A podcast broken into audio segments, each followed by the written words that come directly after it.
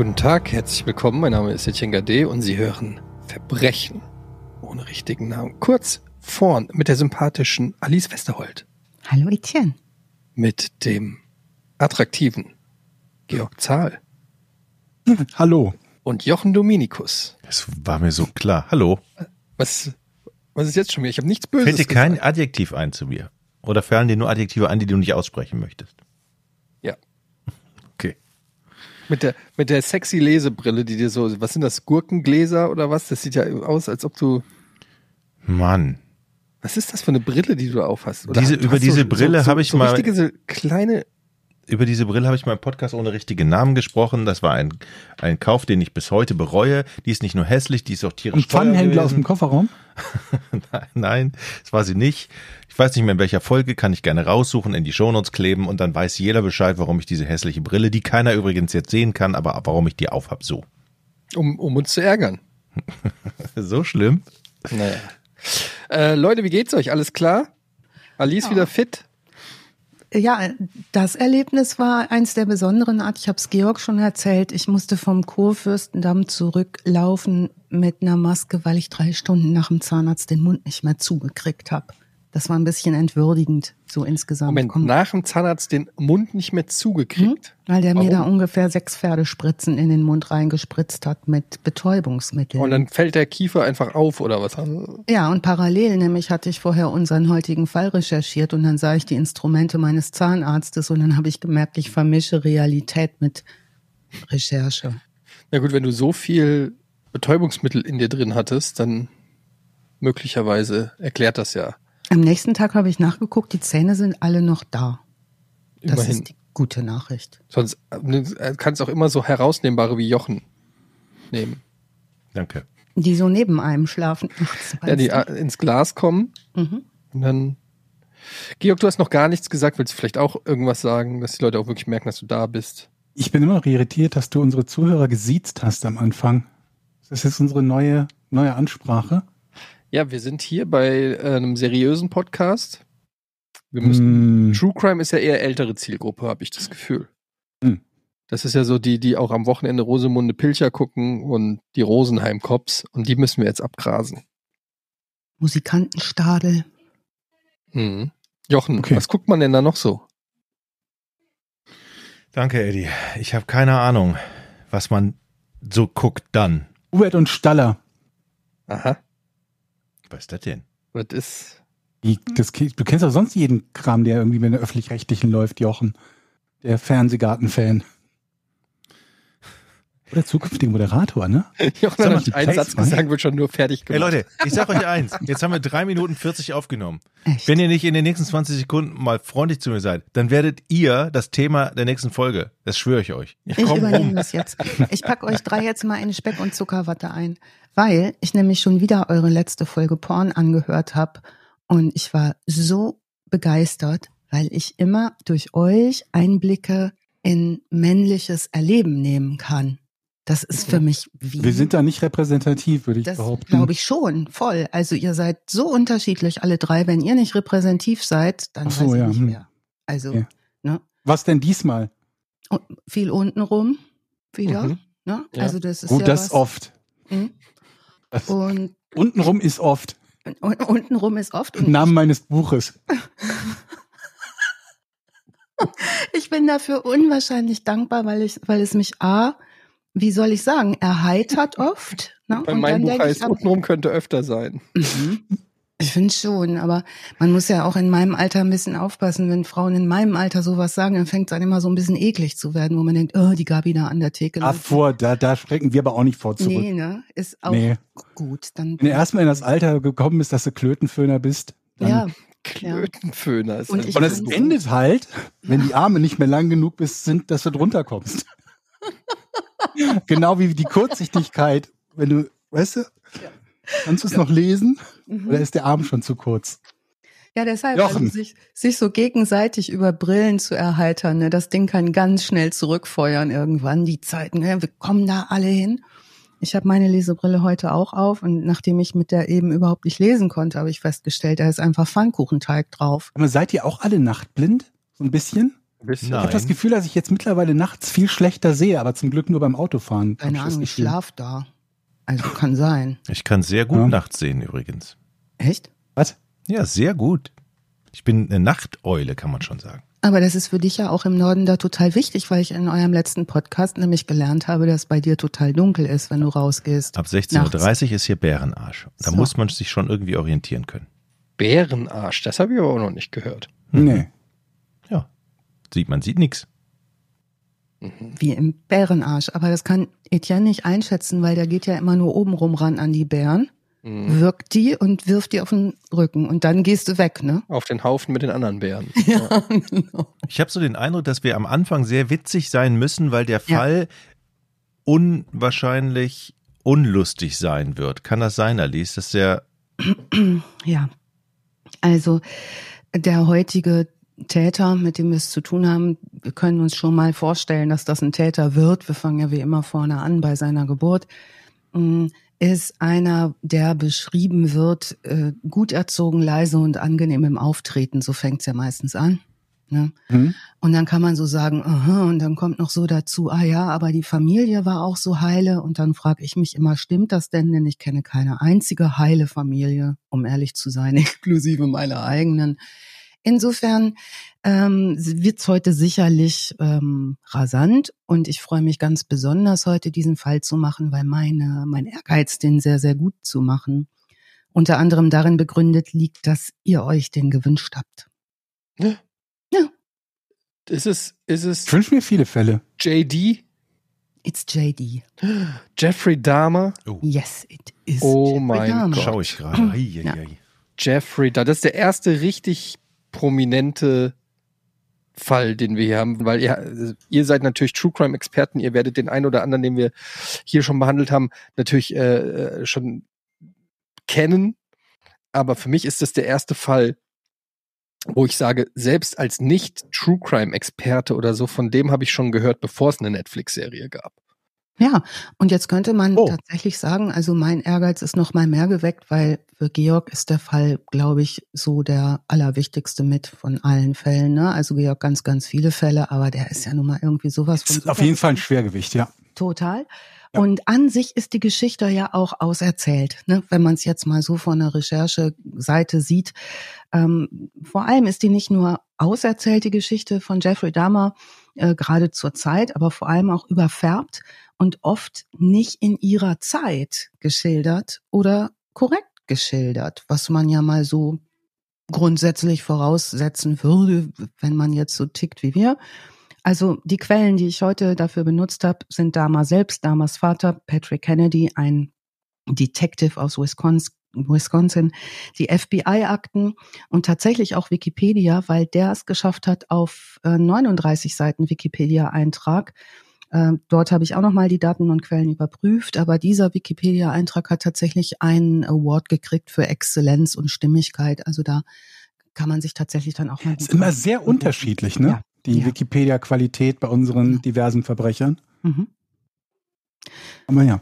Ja, also es geht heute hier im Gegensatz zu, ich sag mal, medialer Aufbereitung, die eher in Unterhaltungs- und sensationelle Richtung gedreht ist, nicht so sehr um Meinungen wie immer, sondern um Einordnung der Fakten, Einordnung in die Zeit, Einordnung in die Möglichkeiten, Einordnung in den Forschungsstand zu verschiedenen Themen, die uns begegnen werden auf dem Weg rund um Jeffrey Dahmer.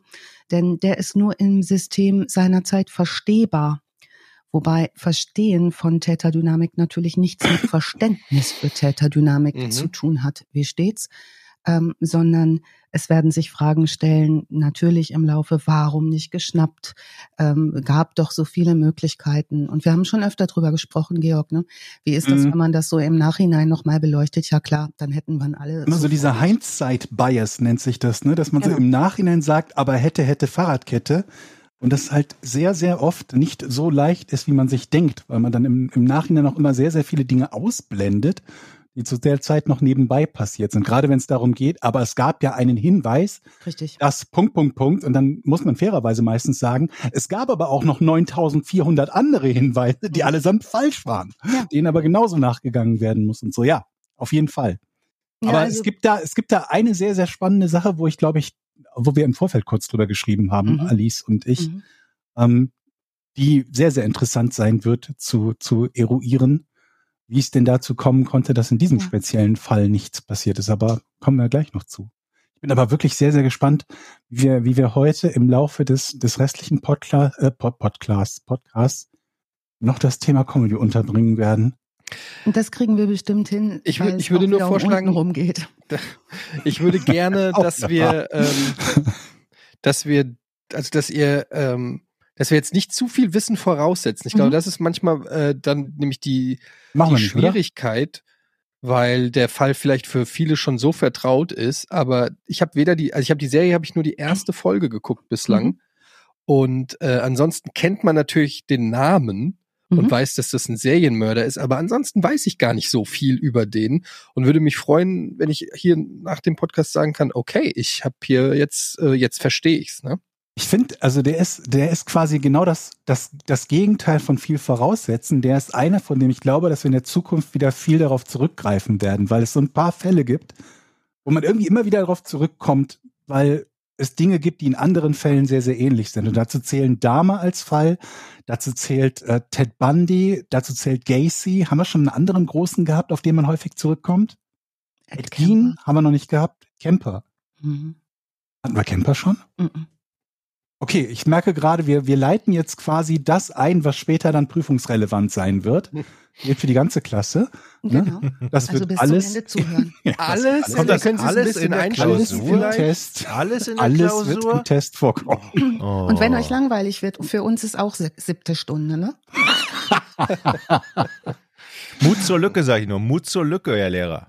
Genau. Ich würde trotzdem zwei, drei Dinge gerne vorwegschicken, Etienne, ohne deine, ähm, deinem Wunsch entgegenzureden. Äh, denn ich glaube, das wird nichts vorwegnehmen von dem, was du gerne über Jeffrey ähm, Dahmer wissen möchtest. Ähm, um euch ins Bild zu setzen, würde ich aber gerne den, wie immer, gucken, wo befindet er sich, was sind das für Zeiten, was ging da schon und was nicht. Und das erste, was mir so einfiel, war, war ab wann, wann gab es eigentlich die ersten Überwachungskameras? Oh, Ja, gute so- Frage. Ich dachte, ja. du kommst jetzt zur DNA-Analyse, weil das gedacht, ne? geht. Ja, ne? Überwachung. Überwachungskameras. Ja. Habt ihr eine Idee, ab wann es die überhaupt gab? Also Deutschland, Großbritannien, USA. Großbritannien war auf jeden Fall ziemlich weit vorne. Die haben relativ früh angefangen, diese Ich CCTV-Kameras sag mal zu haben. 70er Jahre irgendwann. Nee, Ja. 80er, 90er würde ich sagen. Also so, dass da wirklich mehrere irgendwo waren und man was drauf erkennen konnte, halbwegs. Also wann Obwohl, das geht ja heute noch die nicht. erste überwachungsfähige Kamera? Das gelang den Japanern 1981 erstmals in, Erst? in der mhm, in dem in der Weiterentwicklung der Videotechnik. Und zwar äh, hat Sony die erste digitale Wie den Überwachungskamera Walkman. hergestellt. Die waren da super, super fix. Ähm, ich möchte euch nicht mit Details langweilen, sondern verlink's nochmal. Ich habe gelesen eine Doktorarbeit, die heißt Öffentliche Videoüberwachung in den USA, Großbritannien und Deutschland, ein Drei-Länder-Vergleich. Dort habe ich mich auf die Seiten 31 folgende konzentriert, nämlich auf Videoüberwachung in den USA. Denn heute bewegen wir uns in den USA und müssen ziemlich genau wissen, ähm, um zu wissen, was ging denn schon, äh, was ging denn da in der Zeit. Also, ähm, um mal ein paar Jahresdaten, wann überhaupt flächendeckend Video überwacht wurde, zu nennen. Ähm, 1997 gab es einen Bericht von der Security Industry Association, veröffentlicht ähm, CCTV for Public Safety Report. Äh, da gab es 37 US-Städte, die bereits Gebrauch von Überwachungskameras machten oder gerade dabei waren, deren Einsatz zu planen. Also auch in dieser Zeit, Ende der 90er Jahre, war das überhaupt noch nicht gang und gäbe, dass da überall in dem Maße, wie wir es heute kennen und wissen, äh, überwacht wurde. Moment, ist es aber heute ja auch nicht. Also nicht komplett flächendeckend. Du hast ja heute noch sehr häufig den Fall, dass die Polizei klingeln geht und fragt, habt ihr zufällig so eine Ring- oder Doorbell-Kamera, weil wir vielleicht darauf ein Auto sehen könnten. Genau, also es geht eher so in der Zeit um die, um die, die, den Zweck der Sicherheit in Banken, Garagen, Büros, Hm. Restaurants und so weiter und so fort. Ähm, ich spare euch so ein bisschen die Details jetzt, aber was ich spannend fand, dass jemand da in ähm, Göttingen eine Doktorarbeit drüber geschrieben hat, und zwar 2006. Das war ein Taiwan stämmiger Mann namens Chen Yulin. Ich verlinke das nochmal. Ich finde es ganz spannend zu lesen, um einfach mal klar zu haben, was ging wann zu welcher Zeit. Dann habe ich mir überlegt, es ist gut zu wissen, wo sind wir heute. Und wir bewegen uns heute mit dem Täter äh, zwischen Wisconsin und Ohio was ich, glaube ich, bis ans Ende meiner Tage nicht verstehen werde, warum das immer der mittlere Westen genannt wird, wo es doch im Nordosten dieses Landes liegt. Also Wisconsin und Ohio. Ähm, voneinander entfernt übrigens so 613 Kilometer Vogelfluglinie nennt man das, glaube ich, wenn ein Vogel so fliegen würde in einer geraden Linie durch von Wisconsin bis Ohio. Ähm, wenn man mit einem Flugzeug fliegt, sind so 45 Minuten Flug. In der Mitte ungefähr zwischen Wisconsin und Ohio liegt Chicago und auch da wird sich unser heutiger Täter aufhalten. Immer mal wieder, um Dinge zu tun. Fangen wir mal an mit Milwaukee. Mm, Milwaukee ist der Ort, wo unser Täter geboren wird. Er wird dann noch ein paar Mal umziehen, da kommen wir gleich nochmal drauf. Habt ihr ein Bild zu Milwaukee? Nee ein Klischee zu Milwaukee? Mir fällt irgendwas aus Wayne's World ein, was mit Milwaukee zu tun hat. Ich weiß aber nicht mehr was. Es gab ja. irgendeinen Gag, glaube ich. Das muss ein Gag sein, weil ich gebe mal einen heißen Tipp. Loden, Trachten, Bier und Brezeln. Schon mal gut. Das ist ein Wochenende bei Jochen, ne? Das ist so, so klingt so ein bisschen wie das Bayern Amerikas. Ganz Deutsche genau. Okay. Milwaukee, äh, Wisconsin hat 69 äh, Prozent deutschstämmige Einwanderer-Nachkommen. Also Milwaukee ist da, wo die Schönfels, die Millers, die Reinschs, die Zimmermans, die Schlesingers, die Münchs, die Schäfers, die Goldschmieds, die Wolfs, die Meyers, die Deutschs, die Brauns, die Kohls, die Tetzlaffs sogar und auch die Schulzes wohnen. Also wir haben es zu tun mit einer... Sind nicht auch Käsehochburg? Absolut, die haben sogar ein Käsefest. Ich habe Millionen. Nein. Ja. Und die haben also genau, also das, was wir so, vielleicht kennt ihr, ich bin totaler Conan O'Brien Fan und der ist, glaube ich, mal unterwegs gewesen in Bayern. Also der hat ja so eine Welttournee gemacht und irgendwie witzige Sachen gemacht, überall wo er ist. Und hat dann in Bayern Schuh geplattelt und versucht Deutsch zu sprechen, was einigermaßen witzig ist. Wir müssen auch mal eine Welttournee machen, Leute. Finde ich auch das wird jetzt Zeit und jetzt können wir ja alle wieder reisen. Wir sollten das zügig tun. Mhm. Um, gerne nach meinem nächsten Zahnarzttermin, dann bin ich willenlos. Dann okay. Schuhplatteln und Loden anziehen. Also ähm, man könnte jetzt natürlich zu Milwaukee, Wisconsins Geschichte wieder ganz viel sagen, Einwanderer und so weiter. Ähm, die hatten so ein paar Probleme, vor allen Dingen Ende des 19. Jahrhunderts äh, mit der Abwasserentsorgung. Da wurde auch Trinkwasser verunreinigt. Da könnte man sich heutzutage auch fragen, woran hat das jetzt äh, gelegen? Was ist da los? Ähm, in sozialen Belangen galt die Stadt früh als sehr fortschrittlich. Die Großbrauereien Papst, Schlitz, Stroh und Miller trugen Milwaukee in Wisconsin den Ruf der amerikanischen Bierhauptstadt ein. Die nicht auch Tinas Bruce das heißt? Wie Baseball oder so? Irgendwas. Weiß es nicht mehr, irgend so ein Team. Sportvereine sind Nach die Milwaukee Brewers, genau. Die Milwaukee okay. Bucks im Baseball, Basketball, die Bucks und die Milwaukee Admirals im Eishockey. Ähm, die ähm, Violent Femmes, kennt ihr die Band noch? Von, aus den 80ern, die kommen daher. Die kommen aus Wisconsin, Milwaukee, Wisconsin. Ähm, Einwohner in Wisconsin, so 500.000 äh, nach einer Volkszählung 2010. Äh, wenn ihr euch eine sehr, sehr witzige Seite dazu angucken wollt, äh, die heißt das deutsche Milwaukee. Die verlinken wir natürlich auch. Da habt ihr dann zum Beispiel solche Läden, die beworben werden wie Usingers Famous Sausage, Maders Restaurant. Äh, da gibt's dann ähm, Menschen, die Helmut Kohl empfangen haben, um dem sein, sein, was hat er immer gegessen, Saumagen. Saumagen zu servieren. Die Old German Beer Hall gibt's da, den Wisconsin Georg Cheese Markt. Dann gibt's äh, das German Fest in Milwaukee, was besonders bekannt ist. Das größte deutsche Fest in Nordamerika seit 1981 ähm, am Lake Michigan. Und ähm, ja, da ist also all das, was deutsches Klischee ist äh, und Rang und Namen hat, unterwegs. So Haben die auch dazu. Altbier, Alice? Wie bitte? Haben die auch Altbier da? Weißt Davon gehe ich ganz stark okay. aus. Wobei, ähm, wenn nicht, ne, du könntest, wir wollten, wenn wir sowieso einen Betriebsausflug dahin machen, dann könnten wir ja Eine dich Kiste als mitbringen. Abgesandten okay. fürs Altbier nochmal ah, lassen. Danke. Ja. Einsetzen. Gut. Zu, also das ist der, die, die Gegend, in der wir uns bewegen. Wisconsin, Ohio, ähm, Michigan liegt so in der Mitte, auf der Mitte Chicago.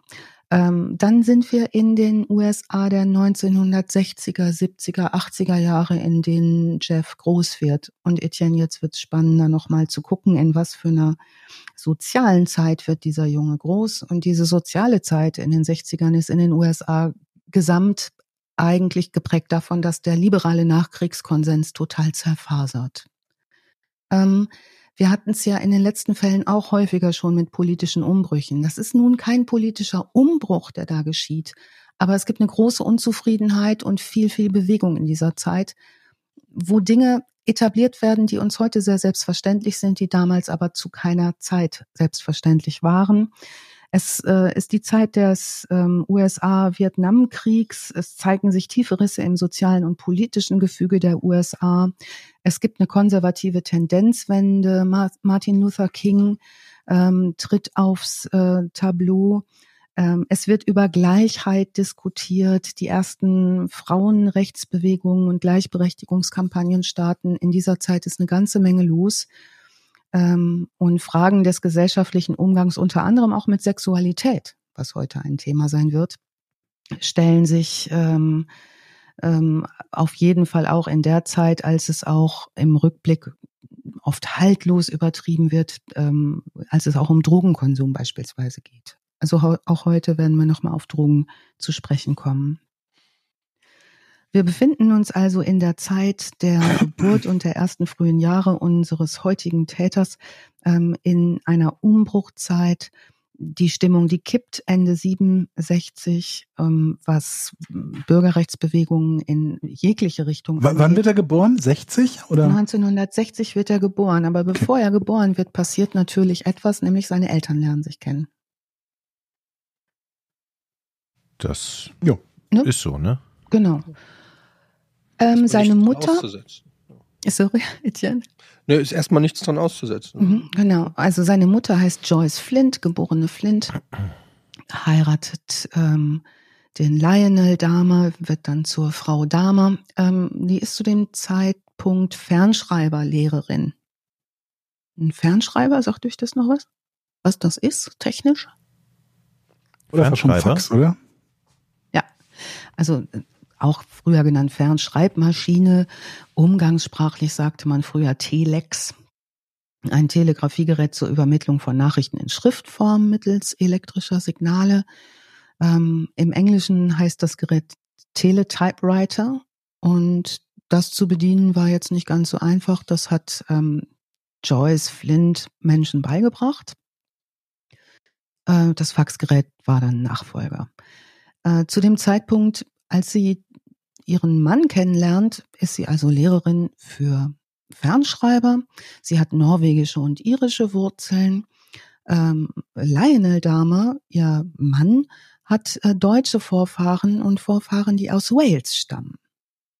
Also der passt ganz gut in diese Dahmer ist auch ein deutschstämmiger Nachname in diese deutschstämmige, in dieses deutschstämmige Wisconsin.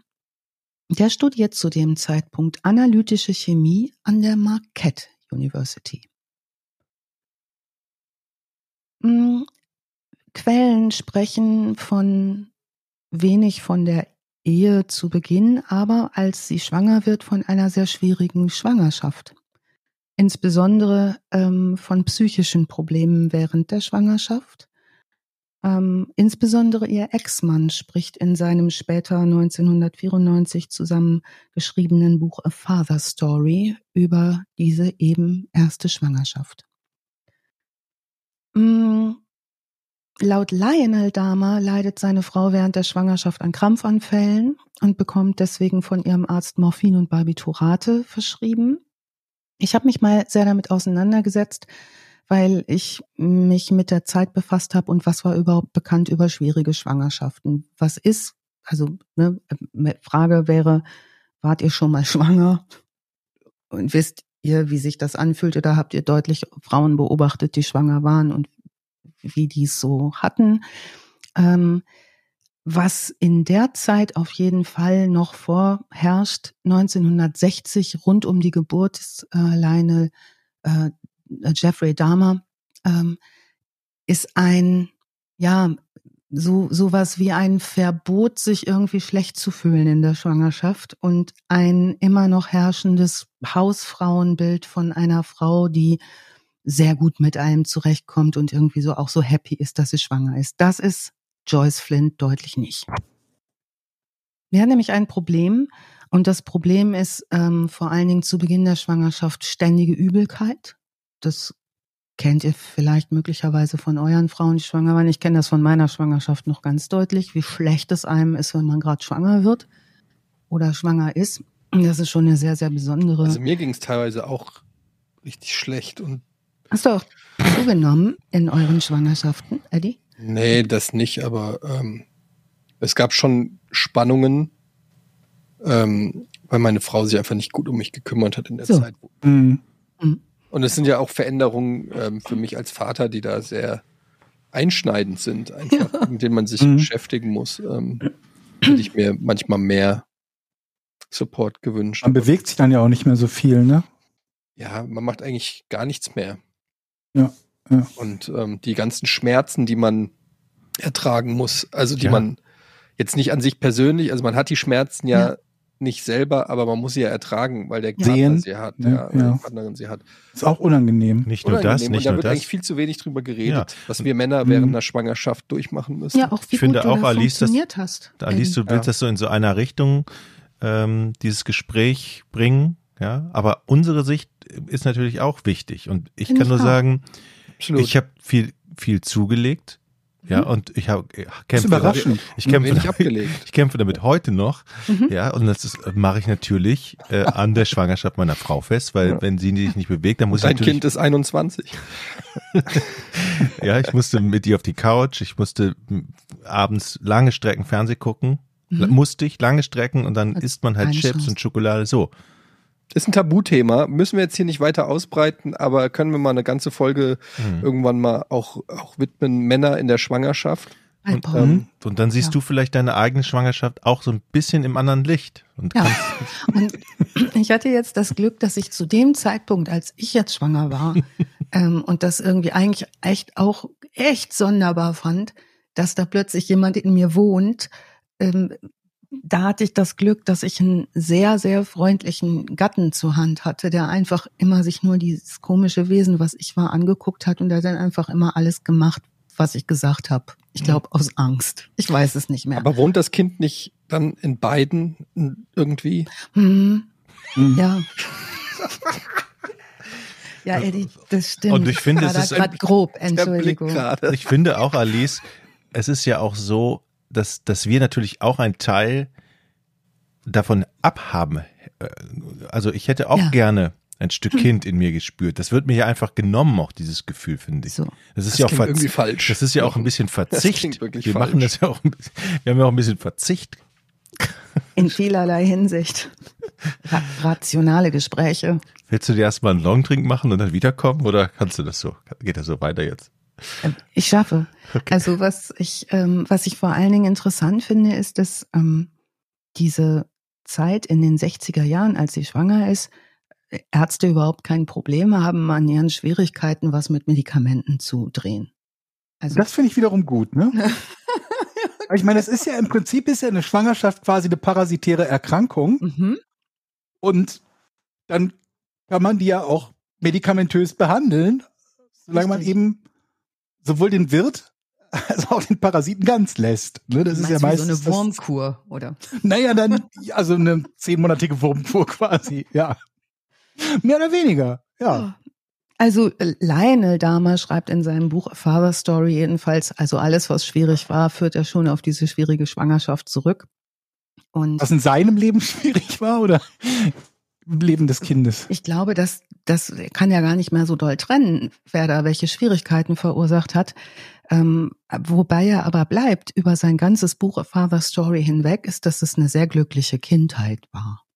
Die dieses Kind dann hatte. Sagt er. Sagt er und dass es eigentlich gut, er war oft weg, gut, die Mutter war auch oft weg, gut, die hat ganz viele Medikamente genommen, die sagte später, nee, sie will nicht die Schuld dran haben und so weiter, kann man auch verstehen, was aber Fakt war zu der Zeit, ist, dass das, was sie da hatte, überhaupt noch nicht beforscht war. Und da kommen wir wieder zum Forschungspunkt und Forschungsstandpunkt der Zeit, beziehungsweise im Forschungsstand also laut Lionel Dahmer litt seine Frau nun an Krampfanfällen und hat Dinge ähm, verschrieben bekommen. In den 60ern wurde Frauen recht viel verschrieben, da Frauen auch diejenigen waren, gerade in den USA, die auch viel Psychopharmaka bekamen, insbesondere Psychopharmaka gegen Depressionen. Und zwar diese klassischen Nachkriegsdepressionen, wenn du in so ein Hausfrauenbild rein musst, obwohl du vorher zu Kriegszeiten durchaus selbstständig sein musstest, weil die Männer einfach nicht da waren und das dann hinterher wieder in den 50ern so umkippte. Also ähm, in den 60ern wurde generell gern verschrieben. Heute weiß man, dass die Frau wahrscheinlich eine Eklampsie hatte, nämlich eine sogenannte Schwangerschaftsvergiftung, Schwangerschaftstoxikose oder auch Gistose genannt. Das ist der Grund, warum man heute weiß, man isst jetzt in der Zeit, wenn man schwanger ist, besser kein Met, was ich sehr schrecklich fand. Also ich fand Mettbrötchen immer toll mit Zwiebeln und so und das durfte ich dann nicht. Ähm, und auch am besten kein mumifiziertes Fleisch à la Salami und so, weil man sich dann leicht eine Schwangerschaftsvergiftung einfangen kann. Weiß man weiß aber bis heute nicht, woher kommt das eigentlich. Und das Wie lange hält die denn dann, die Vergiftung? Das kann ich dir nicht genau sagen. Also die Prophylaxe wäre dann so Rohfleisch nicht zu essen, das ist aber auch schlecht beforscht. Es macht halt überhaupt keinen Spaß. So eine Schwangerschaftsvergiftung ist sehr gefährlich für das Baby und wird halt heutzutage auf gar keinen Fall medikamentös behandelt, wie es damals behandelt wurde. Nämlich damals kam rein äh, sowas wie Equanil, Lumanil, das sind Epilepsiemittel dieses ähm, Luminal oder dieses Equanil vor allen Dingen, das wurde in Amerika später auch für Hinrichtungen benutzt. Also ein ganz schweres Gift. Ähm, bei Joyce Flint wurde auch Phenobarbital, Morphium etc. eingesetzt. Da ging es nicht gut. Und ähm, was vollkommen klar war äh, im Nachhinein, was hinterher klar ist, das muss fruchtschädigend gewesen sein. Das kann auf gar keinen Fall gesund gewesen sein, in der Schwangerschaft das zu nehmen. Äh, in die Zeit ungefähr fällt übrigens auch der Kontergan-Skandal. Erinnern wir uns auch noch mal dran. Mhm. Das war ein Schlafmittel, das Frauen auch relativ sportlich verschrieben wurde während der Schwangerschaft. Heute ist man schlauer. Aus heutiger Sicht kann man das bewerten. In, aus damaliger Sicht war es eher Usus, sich Medikamente verschreiben zu lassen und die auch zu nehmen. Also am 21. Mai 1960 wird Jeffrey Dahmer in Milwaukee im Evangelical Deaconess Hospital geboren. Nach seiner Geburt, was Wunder, hat seine Mutter eine postpartale Depression. Das ist damals auch schlecht beforscht, ist mittlerweile sehr gut behandelbar, wenn gut beobachtet und abgegrenzt von diesen sogenannten Heultagen, wie man sie nennt. So am fünften Tag nach der Geburt ähm, gehen aus dem weiblichen Körper diese Schwangerschaftsendorphine, diese Fröhlichkeitshormone raus, ohne die man eine Schwangerschaft gar nicht überleben würde und schon gar keine Geburt. Und dann äh, durch diesen Abfall dieser Hormone muss man so mal zwei Tage unheimlich weinen oder geht es einem schlecht, das renkt sich dann wieder ein. Wenn das bleibt, kann, wird heutzutage sehr, sehr gut geguckt, gibt es da eine postpartale Depression äh, wenn diese Glückshormone aufhören, den Körper zu floaten und das bleibt. Also ihr geht's nicht gut nach der Geburt. Im September 62, als er zwei ist, zieht die, zieht die gesamte Familie nach Ames in Iowa, wo äh, damals Vater eine Doktorandenstelle an der Iowa State University antritt. Das heißt, da hat der Junge jetzt sein zweites Lebensjahr erreicht. Bis dahin so wird er beschrieben, ein fröhliches, energiegeladenes Kind. Und ähm, Umzug ist, glaube ich, mit kleinen Kindern nie so wirklich witzig und ähm, schon gar nicht, wenn es einem nicht geht. Das scheint nicht unbedingt zur Harmonie beizutragen. Im Mai 64, da ist der Junge vier Jahre alt, ähm, erkrankt er an einem doppelten Leistenbruch. Man muss eine sogenannte Hernienoperation ähm, über sich ergehen lassen mit vier Jahren. Später wird Lionel Dahmer sein Buch schreiben. Der hat seinen Sohn mitgefilmt ständig, ganz viel Audioaufnahmen gemacht und äh, Filmaufnahmen. Da fragt er, das wird auch später in einem äh, Oprah-Interview gesagt, was passiert, wenn man mir den Bauchnabel rausschneidet? Also dieses Thema Schneiden ist für diesen Vierjährigen sehr weit vorne. Also so ein Leistenbruch, das muss man sich auch noch mal vielleicht klar machen, das ist eine Verlagerung von Eingeweiden aus der Bauchhöhle nach außen. Das muss schon intensiv operiert werden. Rund um dieses 64er Jahr macht sein Vater auch seinen Doktorabschluss und im Oktober 1966, da ist der Kleine sechs Jahre alt, zieht die Familie um nach Ohio und zwar nach Doylestown. Das ist jetzt der zweite Umzug. 1966 ist Joyce wieder schwanger und zwar mit Jeffreys Bruder. Die Schwangerschaft verhält sich ähnlich schwierig. Sie hat danach nicht nur eine postpartale Depression, sondern auch psychotisches Erleben, psychotisches Erleben. Äh, ihr, der Bruder David wird am 18. Dezember 1966 geboren. Den Namen darf Jeffrey aussuchen. Und er sucht ja. David aus. Und er sucht sich David aus. Der Vater Lionel beginnt nun äh, zu arbeiten als analytischer Chemiker im nahegelegenen Akron, Ohio. Das sind so ungefähr 20 Autofahrminuten vom Haus entfernt. Der ist aber wenig zu Hause. Was in der Zeit passiert ist, dass sich der kleine sechsjährige Jeffrey sehr für Tierknochen beginnt zu interessieren und er nennt diese Tierknochen Fiddlesticks, Fiedelstücke, also sozusagen äh, übersetzt. Ähm, ab dem einem erneuten Umzug beginnt er ähm, auch Roadkill zu sammeln. Also das fängt schon an auffällig zu werden, denn 1968. Gerade Roadkill müssen wir ganz kurz noch erklären, was das ist für diejenigen, denen das nichts sagt, ne? Ja, überfahrene also, Tiere. Genau, einfach ja. überfahrene Tiere erstmal. Und davon Roadkill ist so das, was äh, am Rande übrig bleibt an den langen, langen Highways wo eben auch schon mal Gürteltiere oder was auch immer da kreucht und fleucht überfahren werden. Hm. Also 1968 ähm, zieht die Familie um nach Bath Township in Summit County, Ohio, der dritte Umzug, und sie ziehen in ein Haus im Wald. In dieses, zu diesem Haus im Wald gehört auch eine Waldhütte, etwas abgelegen vom Haus. Und der achtjährige Jeffrey sammelt dort das, was er an Roadkill findet.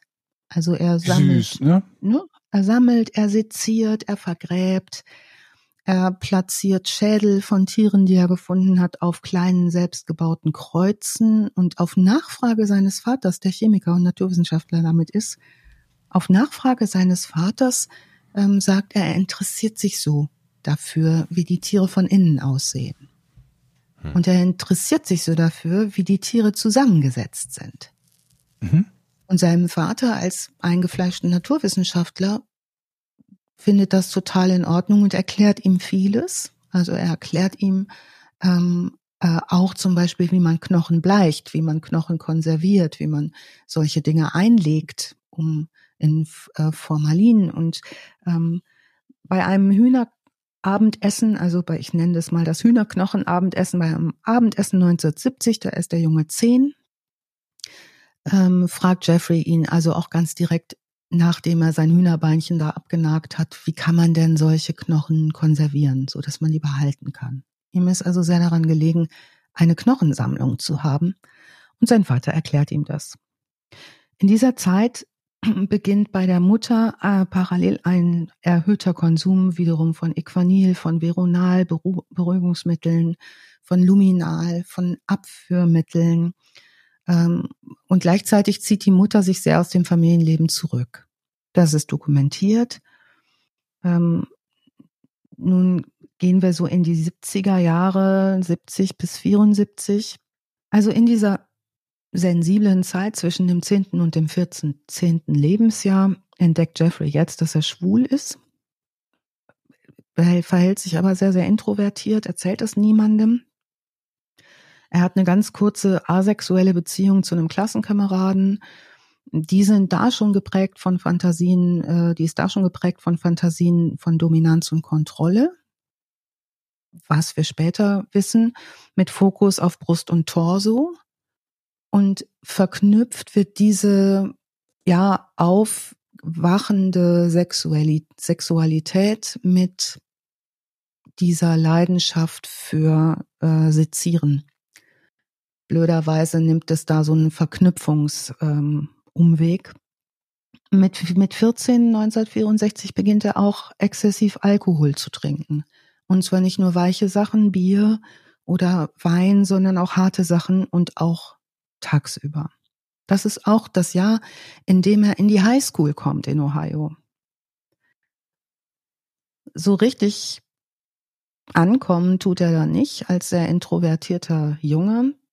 1965, äh, 75 erzählt ein Freund, den er hat, mh, mm, er sei mit ihm in den Wald gegangen, wo diese Waldhütte ist, wo er all seine Tierknochen und Kadaver und Roadkill und so weiter sammelt.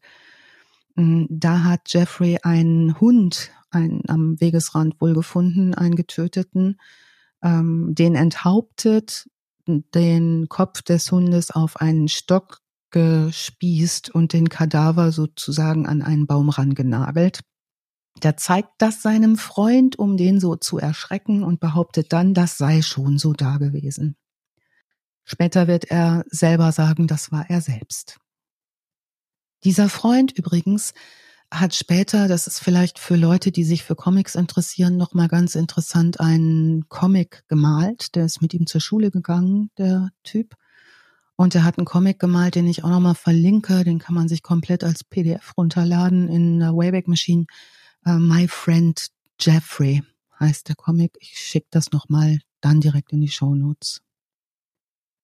Hm, rund um den Mai 1976 Jeff äh, wird 16, fantasiert, äh, manifestiert sich jetzt seine Fantasie, seine sexualisierte Fantasie an einem real existierenden männlichen Jogger, den er sieht. Er lauert diesem Jogger mit einem Baseballschläger in einem Busch auf und überlegt sich, ich schlag den bewusstlos, wenn er vorbeikommt. Das tut er dann doch nicht, denn der Mann geht an dem Tag nicht joggen. Purer Zufall, reines Glück. Und er versucht es nicht wieder bei ihm? Er versucht es nicht wieder. Was passiert ist, dass er weiterhin trinkt. Seine Schulleistungen werden schlechter. 1977 engagiert Lionel, der ahnungslos ist von dem natürlich, was da in seinem Kopf vorgeht und in seiner Fantasie, ähm, einen Privatlehrer. Das hilft kaum. Also er ist da nicht in der Lage, seine Leistung zu steigern. Parallel gehen seine Eltern in die Eheberatung. Wir haben von seiner Mutter gehört, dass es ihr nicht gut geht. Wir haben vom Vater gehört, dass er oft nicht da ist. Ne? Das ist diese heile Familie, von der die Rede ist. Also die sind glänzen mit Abwesenheit vor allen Dingen, die Eltern. Ähm, es gibt viel Streit, wenn sie sich sehen. Und ähm, im September 1977 hat Joyce eine kurze Affäre. Die beenden die Eheberatung aufgrund dieses Vorkommnisses und die Eltern teilen den Kindern mit, dass sie sich friedlich scheiden lassen wollen. Wir kommen zum Jahr 1978 und ich würde fast sagen, nach meinen Recherchen ist das das kritischste Jahr für Jeffrey Dahmer. Mm, der Vater Lionel zieht aus dem Haus aus, aus dem Familienhaus und zieht in ein Motel. Im Frühjahr 1978 zieht seine Mutter auch aus. Und zwar mit seinem zwölfjährigen Bruder David. Die ziehen nach Chippewa Falls, Wisconsin zu Verwandten. Und Jeff ist noch 17 und ist da jetzt alleine. Am 24. Juli 1978 ist die Scheidung rechtskräftig. Joyce erhält das Sorgerecht für David und auch Unterhalt für David. Im Mai vorher, 1978, ist Jeff 18 geworden. Und er ist in der Highschool in seinem Abschlussjahr. Der Cartoon, von dem ich eben gesprochen habe, der ist von John Durf Backdurf, ein Schulkamerad von ihm. Der hat 2002 alles aufgemalt, was er mit ihm erlebt hat. Das ist ein bisschen so im Stil ähm, der 70er Jahre Comics, die in den USA von den großen Comiczeichnern gezeichnet wurden. Also er ist ein Außenseiter in diesem Abschlussjahr. Ein sehr kritisches Jahr für ihn. Er ist äh, seit jeher in dieser Highschool der Klassenclown auf eine sehr üble Art und Weise, also nicht auf eine unterhaltsam lustige, sondern er macht seit Jahren sowas wie das Faken epileptischer Anfälle. Oder er tut so, als sei er geistig behindert, faked so eine Zerebralparese. Das macht er nicht nur in der Schule, das macht er auch in Geschäften. So dass es ein feststehender Begriff wird in der Highschool doing a Dharma zu machen. Also wenn Leute ihn nachmachen, heißt es doing a Dharma. Er macht das auch übrigens, um Geld zu bekommen. Wenn die sagen, mach mal den Dharma, dann macht er das. Und dann geben die dem Geld und dann kauft er sich dafür Alkohol. Wir kommen zu seinem ersten Opfer. Das ist Stephen H. am 18.06.1978. Jeffrey wird später selbst darüber sagen, ich wusste immer, dass es falsch war. Der erste Mord war nicht geplant. Er kommt äh, 1978 an diesem 18. Juni vom Einkaufszentrum zurück, hat die Fantasie, einen Anhalter abzuholen und ihn zurück ins Haus zu bringen, um völlige Dominanz und Kontrolle über ihn zu haben. Und dieser Anhalter kommt vorbei, das ist der 18-jährige Stephen H. Jeff bringt ihn in das Haus seiner Eltern, wo wir, wie wir ja wissen, niemanden vermuten müssen, weder eine Mutter noch ein Vater noch ein Bruder. Da erwürgt er ihn und ähm, schlägt mit einer Langhantel auf ihn, zerstückelt die Leiche und tut sie in Müllsäcke.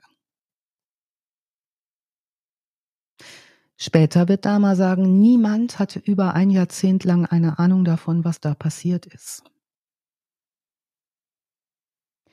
Jetzt wird Herbst und er macht erstmal seinen Abschluss in der High School. Eine ganze Weile lang passiert eher wenig. Das liegt auch daran, dass in seinem Leben ein paar strukturelle Dinge sich verändern müssen. Das tütet nämlich sein Vater Lionel ein. Am 29. September 78 geht Jeff nämlich zur Armee. Und warum? Lionel Dahmer, monatelang einfach nicht da gewesen, kehrt zurück und bringt seinen Sohn dazu, sich für das im September äh, Anfang der Herbstsemester an der Ohio State University in Columbus im Hauptfach Wirtschaft einzuschreiben. Statt im Hörsaal zu sitzen, säuft Jeff exzessiv und zwar noch stärker, als er das vormals getan hat, das ist ziemlich teuer, so viel zu saufen. Deshalb geht er zu einem Zeitpunkt im ersten Quartal seines Studienjahres teilweise täglich Blutplasma spenden, um Geld dafür zu bekommen. Da gibt's eine, eine Spendezentrum in der Universität und er spendet so oft Blutplasma, dass die ihn später auf eine Woche limitieren. Also er darf dann nur noch einmal die Woche Blut spenden gehen. Also er qualifiziert sich nach Zeugnis für nichts, ähm, kann keine fortführenden Kurse machen. Sein Vater nimmt ihn vom College. In seiner, seinem Buch A Father Story berichtet Dahmer, Lionel Dahmer, dass er in seinem Zimmer, in Jeffs Zimmer, einen großen Vorrat Bier- und Weinflaschen, Schnapsflaschen findet und dort erstmals erkennt, dass sein Sohn ein massives Alkoholproblem hat. Er überlegt sich jetzt, seinen Sohn auf den richtigen Weg zu bringen, könnte gelingen mit Disziplin und schickt ihn zur United States Army. Dort verpflichtet sich Jeffrey am 12. Januar 1979 für drei Jahre. Vorher hat er eine Ausbildung bei der Militärpolizei in Anniston, Alabama gemacht. Hm. Die hat er aber abgebrochen. Ab dem 11. Mai 79 macht er eine sechswöchige Schulung zum Sanitäter. Militärsanitäter im Militärkrankenhaus des Fort Sam Houston. Dort eignet er sich medizinisches Wissen an das wird er später noch nutzen. Er ist übrigens ab dem 13. Juli im Sommer dieses Jahres 79 im Baumholder stationiert. Das ist in Rheinland-Pfalz. Er ist also in Deutschland. Später sagt aus einer seiner ähm, Stubenkameraden, er sei in dieser Zeit schwer von ihm misshandelt worden, tyrannisiert worden, auch vergewaltigt worden. Äh, er habe sich mit diesen Vorwürfen auch an die Vorgesetzten in der Armee gewendet, die seien aber diesem Hilfeersuchen nicht nachgegangen. Andere wiederum sagen ganz anderes, die sagen überhaupt kein gewalttätiger Typ, eher so ein bisschen so ein Klemmi, so ein Loner, ähm, der nur richtig ausgetickt ist, wenn er gesoffen hat. Also wenn er richtig, richtig äh, gesoffen hat. Und das tut er dort wohl auch in dieser Zeit bis zum Rande der Besinnungslosigkeit. Also es gibt exzessiven Alkoholkonsum.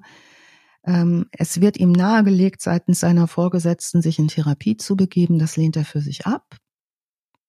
Ähm, der wird auch diszipliniert. Ne? Der kriegt natürlich Strafen, Disziplinarmaßnahmen, wie es beim Militär so üblich ist. Passiert nichts. Und so wird er vorzeitig aus der Armee entlassen.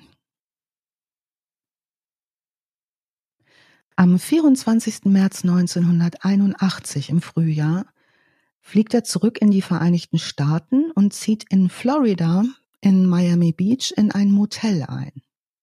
Um sich zu finanzieren, arbeitet er dort in einem Sandwich-Shop. Das Geld reicht aber nicht für Miete und Schnaps gleichzeitig. Der fliegt aus dem Hotel raus, schläft eine Weile lang am Strand. Das geht eine ganze Weile, aber auch nicht wirklich gut. Schließlich gibt er sich einen Ruck. Last Chance Papa ruft seinen Vater an, bittet um Geld und der sagt, nö, mein Sohn, du fliegst mal schön zurück zu mir nach Hause. Also er kauft ihm ein Flugticket und dieses Flugticket bringt Jeffrey Dahmer im September 1981 zurück nach Ohio. Wir haben es jetzt mit einem Zeitrahmen zu tun, September 1981. Da gibt es keinerlei Opfer, also zumindest keinerlei Todesopfer. Später wird Dahmer sagen, der Drang war immer da, aber es gab die Gelegenheit nicht und die passenden Umstände. Also militärische Entlassung 81, im Oktober 81 wird äh, Dahmer in Ohio verhaftet wegen Trunkenheit und Disziplinlosigkeit. Er wird zu einer Geldstrafe verurteilt von 50 Dollar und erhält eine Bewährungsstrafe. Jetzt hofft der Vater, der merkt irgendwie, den kann ich hier nicht in einnorden, das funktioniert alles nicht, ähm, dass es hilft, wenn er ihn zu seiner Oma schickt, zu der Großmutter, und zwar zurück nach Wisconsin, Milwaukee die haben ein sehr gutes Verhältnis, die Oma und der Jeffrey. Und der Vater hofft, dass die Mutter, die Großmutter so einen milderen Einfluss auf das Trinken vor allen Dingen auch haben wird. Ähm, zunächst scheint auch sein Leben wieder in geordneteren Bahnen dort zu verlaufen. Also der macht da gute Enkelsachen, könnte man sagen. Der hilft im Haus, der hilft im Garten, der lässt sich anstellen bei einer Blutbank.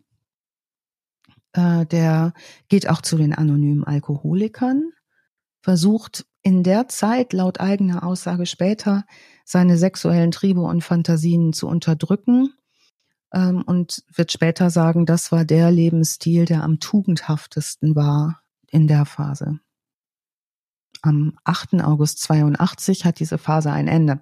Da wird er nämlich verhaftet, nachdem er sich auf der Wisconsin State Fair vor einer Gruppe von Frauen und Kindern auszieht.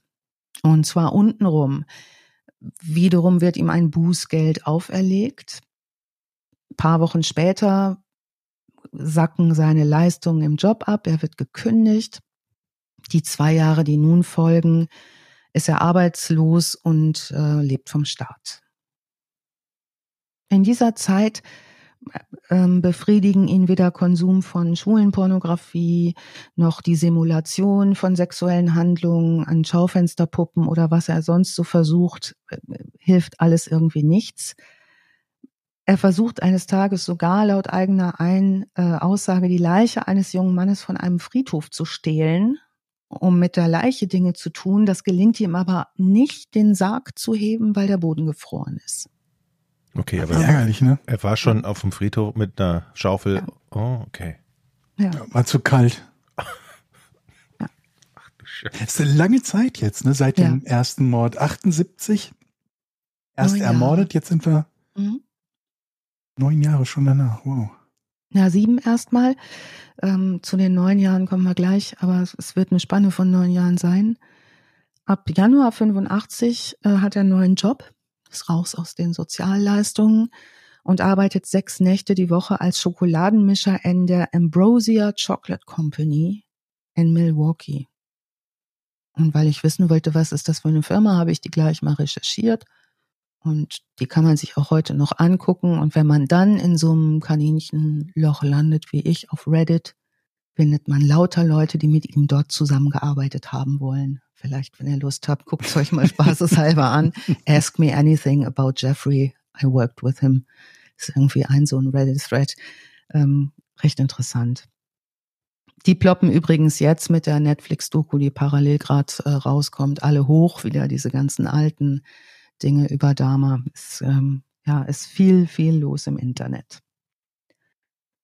In seiner Freizeit, während er nachts arbeitet und tagsüber Zeit hat, geht er in die schwulen Saunas der Stadt, zieht sich dort mit den Männern, die er sich, die er da kennenlernt, in Separés zurück, betäubt Männer, sexuell missbraucht sie und ähm, lässt sich, was er dafür an Schlafmitteln braucht, lässt er sich unter dem Vorwand einfach verschreiben, weil er sagt, ich habe Nachtschicht und ich muss tagsüber schlafen und kann das nicht und lässt sich einen Haufen Schlafmittel verschreiben. Auch in der Zeit wird noch, wenn ihr euch mal überlegt, wie ihr so in den 80er Jahren Medikamente für die Oma abholen konntet, ne, das war tütenweise, was da an äh, Tabletten eingeworfen wurde.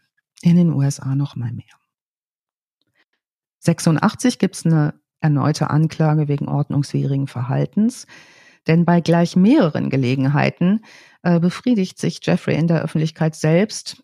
Zwei Jungen, die zwölf Jahre alt sind, zeigen ihn am 8. September 86 an. Ähm, er wird verhaftet wegen unzüchtigen Verhaltens. Er sagt dann zu seiner Verteidigung, ich habe gedacht, das sieht keiner, ich habe nur gepinkelt.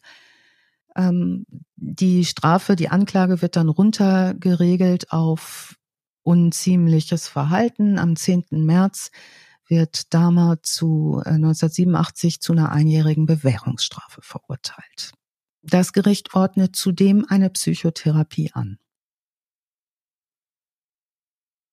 Später hören wir die Therapeutin mit ihrer Aussage, die ihn beschreibt, verschlossen, nicht kooperativ, also das, was man im Therapiesetting nicht compliant nennt. Er kriegt auch eine Diagnose, nämlich schizoide Persönlichkeitsstörung mit Paranoia. Hm, Sie beschreibt ihn als unheimliche Begegnung.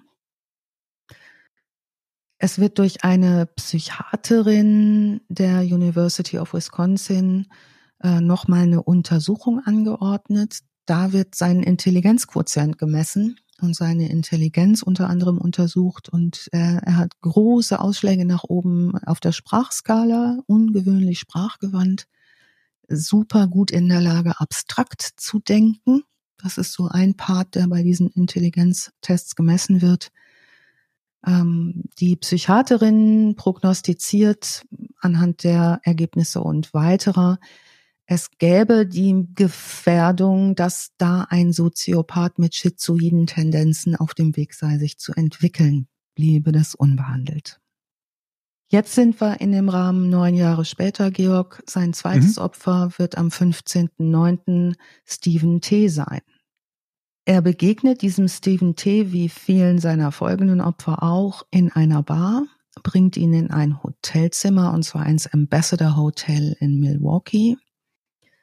Ähm, sagt später aus, er wacht morgens auf neben Stephen T. und findet den Tod neben sich im Bett. Er sagt auch später aus, sein Plan sei nur gewesen, den unter Drogen zu setzen, und er kann sich nicht daran erinnern, den zu Tode geprügelt zu haben. Was er aber jetzt tut, ist, dass er die Leiche in einen Koffer legt und sie in den Keller ins Haus seiner Großmutter bringt. Eine Woche später zerteilt er die Leiche und legt sie in den Müll mit Ausnahme des Kopfes. Den hebt er noch eine Woche lang auf, kocht die mit industriellem Waschmittel und Bleichmittel und pulverisiert den Schädel anschließend mit einem Hammer. Also es bleibt von Stephen T. fast nichts übrig. Das nimmt jetzt Fahrt auf und ich habe mal zusammengestellt, ich fotografiere euch das ab, in dieser Liste, Georg, die hatte ich dir, glaube ich, auch noch mal kurz geschickt, die Reihenfolge sozusagen dieser Opfer und wie es jetzt an Fahrt aufnimmt. Also wir hatten es mhm. jetzt zu tun mit neun Jahren Abstand.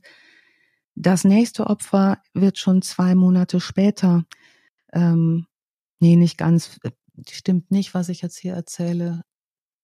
Nochmal, es dauert nochmal bis zum 15. September, ein Jahr später. Äh, nee, bis zum 16.01., Entschuldigung, 1987. Ähm, er lockt ein weiteres Opfer an, bringt es aber diesmal nicht in ein Hotelzimmer, den 14-jährigen James D., sondern er bringt den Jungen gleich in den Keller des Hauses seiner Oma. Vorher hat er ihm 50 Dollar versprochen, für Nacktfotos zu posieren, setzt ihn unter Drogen, entwirkt, erwürgt den ähm, und entsorgt den Körper auf ähnliche Weise, wie er es vorher mit Stephen T. getan hat. Wiederum ein gutes Jahr später wird es ein viertes Opfer geben, und zwar trifft äh, Richard G. ihn vor einer Schwulenbar in Milwaukee. Jeff bietet Richard 50 Dollar an, um zum Haus der Oma zu gehen zusammen und dort die Nacht mit ihm zu verbringen betäubt ihn mit Schlaftabletten, erwürgt ihn, nimmt dann, wie vorher auch schon, sexuelle Handlungen an der Leiche vor, zerlegt die Leiche danach innerhalb von 24 Stunden, äh, stellt aber fest, das wird immer schwieriger, das zu verstecken und zu verbergen, zumal auch im Haus seiner Großmutter. Ähm, und das wird der das letzte Opfer sein, das im Haus seiner Großmutter ums Leben kommt. Dort werden es insgesamt drei sein. Die Oma ist sowieso nicht mehr so cool mit der ganzen Jeffrey wohnt bei mir Geschichte. Die ist super verärgert nicht darüber, dass diese Dinge da geschehen. Das äh, hat die Oma nicht gerafft. Aber was sie rafft ist, der bringt nachts Männer nach Hause. Und das passt nicht in ihren moralischen Kodex. Sie findet auch, es stinkt ziemlich im Keller so und sagt ihm, wäre mal besser, du ziehst aus. Und das tut er. Und zwar am 25. September 1988. Er zieht in das Apartment äh, 808 North 24th Street, Milwaukee und es wird zu mehr Missbrauchsfällen kommen, die nicht mit dem Tod enden. Er wird zum Beispiel am 26. September 88 angeklagt, also kurz nach seinem Umzug, des Missbrauchs eines 13-jährigen laotischen Jungen. Laos ist in Südostasien, das war französische Kolonie, früher sieben Millionen Einwohner nahe Vietnam, Kambodscha, Thailand. Also viele von den Leuten, die aus Laos äh, geflüchtet sind äh, im Rahmen der Unruhen dort, sind in die USA gegangen. Laos hatte übrigens auch noch ein Opiummonopol, ist eine ganz kleine Insel. Also ist vor allen Dingen Analphabetismus auch dort stark verbreitet gewesen in der Zeit. Er wird verhaftet und angeklagt wegen einfacher Körperverletzung an diesem Jungen, auf Kaution freigelassen, ähm, weil er diesen Jungen unter Drogen gesetzt und belästigt hat. Also dieser Junge entkommt, bringt die Geschichte zur Polizei. Dama verbringt eine Woche im Gefängnis, wird auf Kaution freigelassen. Kein Jahr später, eher ein halbes Jahr, ähm, wird das aufstrebende Model Anthony Sears, damals fünftes Opfer, die haben sich in einer Bar getroffen. Jeffrey Dahmer hat jetzt schon so Ideen, er könnte überwacht werden, zumal er ja auch auf Kaution raus ist und bringt Sears wiederum in den Keller seiner Großmutter, um unter, äh, ihn dort unter Drogen zu setzen. Das wird das erste Opfer sein und jetzt ändert sich sein Modus operandi, von dem er Trophäen nimmt. Er bewahrt den Kopf von Anthony auf und verstaut diese Kiste eine Zeit lang auch in seinem Arbeitsschrank auf der Arbeit. Jetzt beginnt Wo ist er denn? er Wo also arbeitet er denn gerade? Schokoladenfabrik? in der noch? Schokoladenfabrik. Ja. Mhm. Im Mai 89 wird er zu zwölf Monaten Haft verurteilt wegen dieser vorvergangenen Geschichte, aber er so mit so sogenannter Arbeitsentlassung heißt es direkt übersetzt. Also er darf draußen arbeiten gehen, dann auf Bewährung sozusagen wegen sexueller Übergriffe zweiten Grades. Also er darf seinen Job als Mischer in dieser Ambrosia Chocolate Factory behalten, muss sich aber auch als Sexualstraftäter registrieren lassen. Da wird's für uns auch nochmal spannend. Im März 1990 wird er aus ähm, nach diesen zwölf Monaten Gefängnis und in fünf Jahren Bewährung, also er wird frühzeitig wegen guter Führung aus dem Gefängnis entlassen, mietet nun eine Wohnung in der 924. North 25. Street in Milwaukee und schon kurz nach seiner Entlassung tötet er dort erneut, nämlich bereits am 20. Mai, zwei Monate später, Eddie S. Das ist ein 32-jähriger äh, Sexarbeiter, dem er 50 Dollar angeboten hat.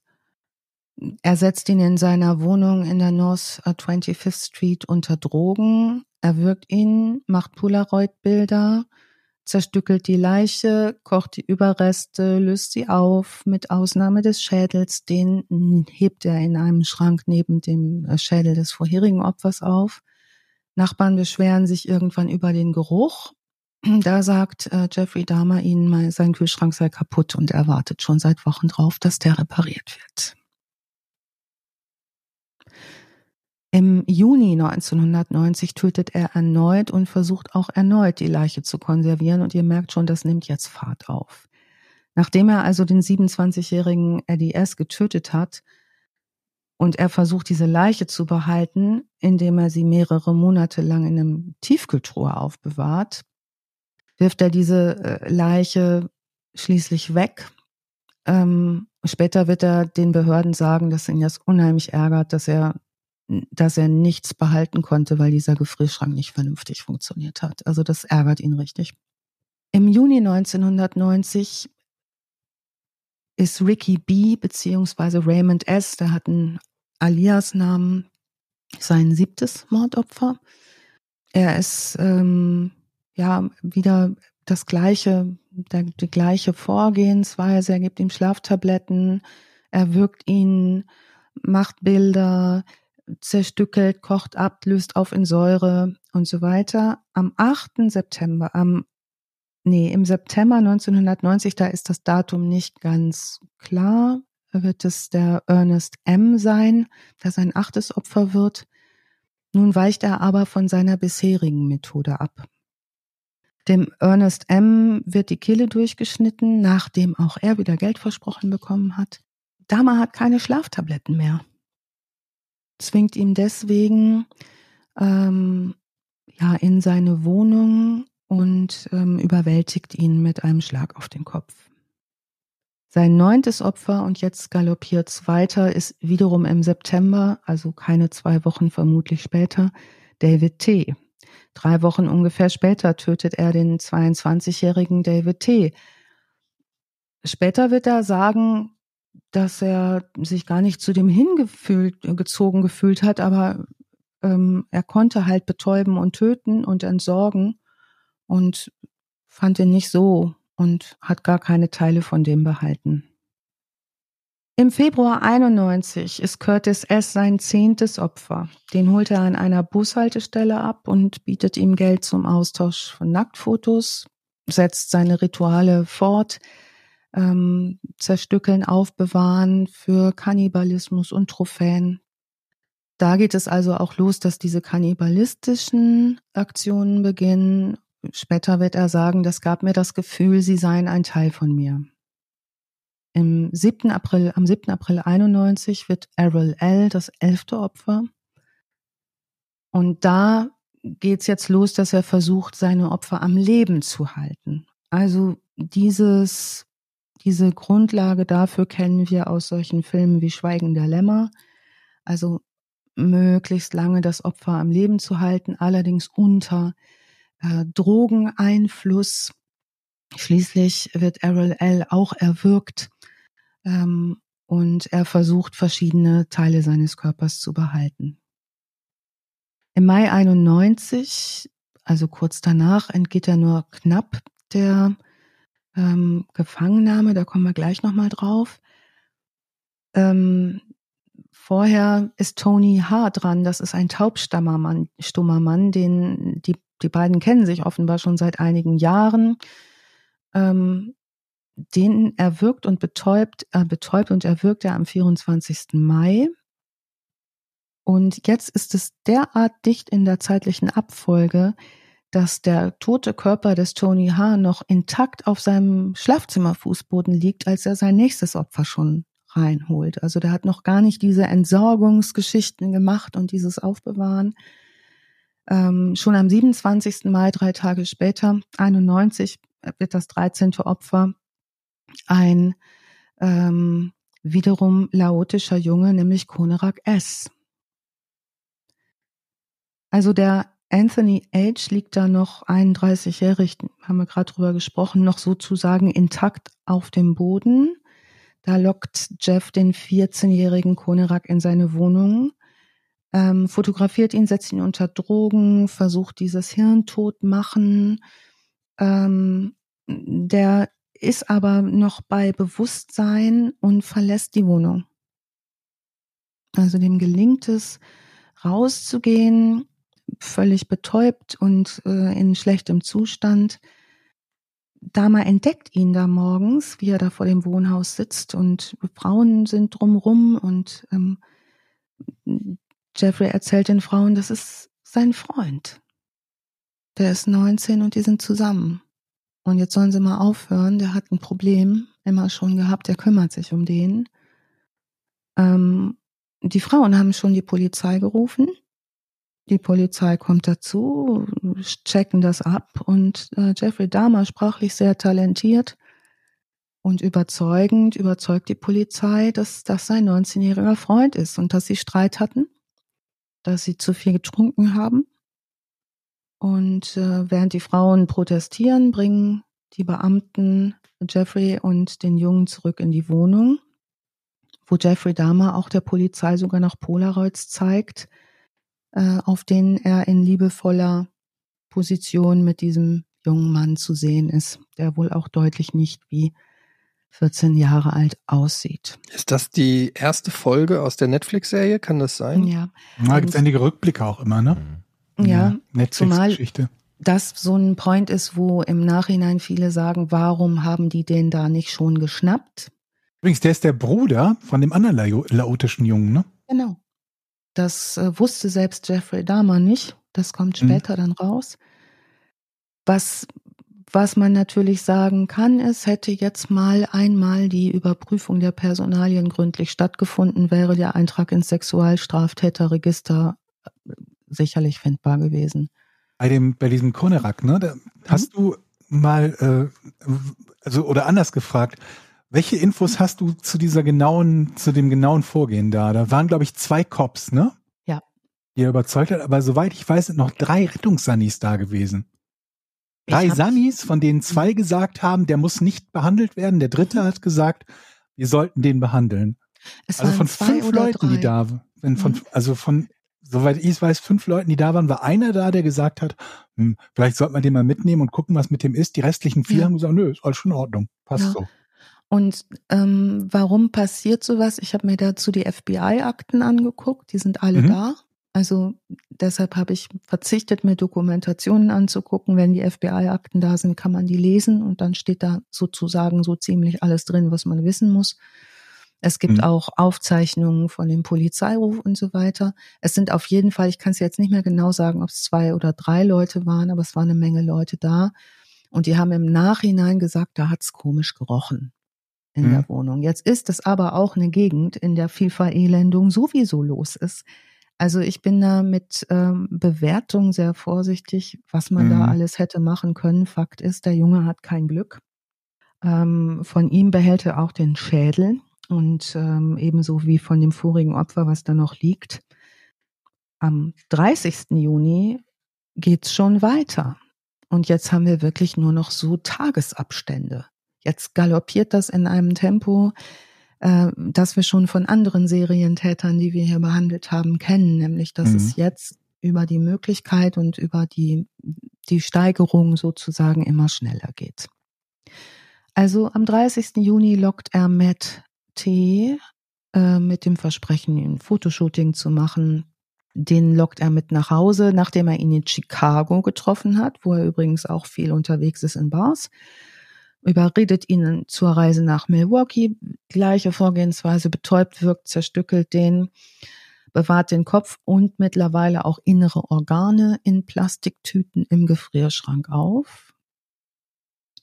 Das kommt der 5. Juli, also wirklich nur fünf Tage später ist der nächste dran, Jeremiah W., auch wieder aus Chicago, verspricht ihm Wochenende in Milwaukee, den, mit dem verbringt er noch einen Tag und ermordet den erst einen Tag nach der Ankunft, als äh, Jeremiah sagt, er wird jetzt gern nach Hause fahren. Da muss er sozusagen zuschlagen. Weitere zehn Tage später wird Oliver L. sein nächstes Opfer, sein sechzehntes Opfer. Also Tage später, nachdem er mal zugestimmt hat, nackt zu posieren, kommt Oliver L. Ähm, zu ihm in die Wohnung. Dort wird er unter Drogen gesetzt. Chloroform spielt eine Rolle, weil er ihn auch lebendig halten will. Er wirkt ihn dann doch. Äh, nekrophile Handlungen finden statt. Er lagert Kopf und Herz im Kühlschrank, das Skelett im Gefrierschrank. Und ähm, vier Tage später entlässt Dahmer die Schokoladenfabrik, also die schmeißen den raus. Also auch da ist wohl sein Verhalten nicht mehr haltbar. Das 17. Opfer wird an seinem Entlassungstag Joseph B. sein. Vier Tage nach dem Mord an Oliver L. Ähm, lockt er also Joseph B. in seine Wohnung. Der ist 25 Jahre alt. Er wirkt ihn, legt die Leiche auf sein Bett, lässt die da auch zwei Tage lang liegen. Und dann tut er, was er tut und tut auch den äh, Kopf des Joseph B. in den Kühlschrank. Drei Tage später, der 22. Juli kommt, waren zwei Polizisten in Milwaukee Streife. Und diese beiden Polizisten werden von einem sehr aufgeregten Mann angehalten, der hat Handschellen an seiner Hand baumeln. Das, äh, die beiden Detectives sind die Detectives Patrick Kennedy und Michael Dubis. Und ähm, der Mann, der da verstört rumläuft mit einer am armbaumelnden Handschelle heißt Tracy Edwards, der ist 32 Jahre alt. Der sagt, mir hat so ein Freak Handschellen angelegt. Und er hat den ganzen Abend gebraucht, um aus dessen Wohnung rauszukommen. Was er erzählt, ist, dass er Jeffrey Dahmer früh am Tag getroffen hat. Die sind dann in seine Wohnung. Da ist Edwards sofort aufgefallen, hier stinkt's aber. Und hier sind Kisten mit Salzsäure irgendwie gestapelt. Also hier ist ganz viel los. Ein blaues Fass. Und wahrscheinlich auch ein Koffer, Georg. Also offenbar versucht Jeffrey Dahmer dem Edwards Handschellen anzulegen, hat das aber nur an einem Handgelenk hingekriegt, sagt dann irgendwie, er wolle Nacktfotos machen, sagt ständig, er sei ja sein Freund, so und Edwards bestätigt das wartet auf so eine kleine Konzentrationslücke, schlägt da mal ins Gesicht, äh, kann fliehen durch die Wohnungstür und winkt schließlich das Polizeiauto ran. Die gehen jetzt mit dem in die Wohnung. Die gehen in das Schlafzimmer der Wohnung und da sehen sie eine geöffnete Schublade und in dieser geöffneten Schublade sind Polaroid-Bilder von unwahrscheinlich viel Körpern in unterschiedlichen Zuständen. Ähm, das sieht der eine Beamte und der schwenkt die Bilder, geht zurück ins Wohnzimmer und sagt, äh, später sagt er das vor Gericht aus zu seinem Partner, die sind echt. Also denen fällt nicht nur die Pappe aus dem Gesicht, sondern auch so jeglicher Gesichtszug. Kurz versucht Jeffrey wohl zu fliehen, die überwältigen, aber rufen sofort äh, Hilfe dazu. Jetzt gucken die in die Kühlschränke, finden, was sie finden, abgetrennte Köpfe und so weiter. Einen im unteren Regal, vier weitere in der Küche, zwei Herzen im Kühlschrank, sieben Schädel im Schlafzimmer, ein Torso im Gefrierschrank. Bei Herzen im Kühlschrank klingt so ein bisschen wie so ein, wie so ein Musikalbum, oder? Furchtbar, oder? Ja. So ein bisschen nach pur oder so. Jetzt steigt ein Beamter ein, den man, glaube ich, in dieser Geschichte nicht unerwähnt lassen darf. Und das ist derjenige, der ihn vernimmt und ihn auch mit auf die Wache nimmt. Das möchte ich extrem empfehlen, dieses Buch. Ich habe das von Herzen gern gelesen. Das heißt Grilling Dame und das ist ähm, der Bericht des ähm, Detectives Patrick Kennedy, dem Dama sieben Stunden lang nun in Folge alles erzählt.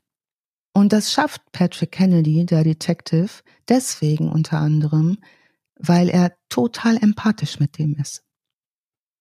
Der ähm, wird hier wörtlich zitiert, also die Robin Maharaji, das ist eine Journalistin, die ihm geholfen hat, dieses Buch danach zu schreiben, äh, zitiert auch aus der Akte. Es gibt auch einen tollen äh, YouTube-Clip von CoreTV, wo er aussagt, also wenn man diesen Mann sieht, in seiner Aussage, der ist schon sehr, sehr beeindruckender Typ und ein echt guter Typ. Der hat vorher sehr lange im Jugendstrafrecht gearbeitet und kennt sich offenbar gut aus mit jugendlichen Straftätern oder jüngeren Straftätern. Ist wahnsinnig empathisch mit ihm und findet einen Zugang. Die nehmen den also mit auf die Wache und äh, der bricht innerhalb von kürzester Zeit äh, auch zusammen.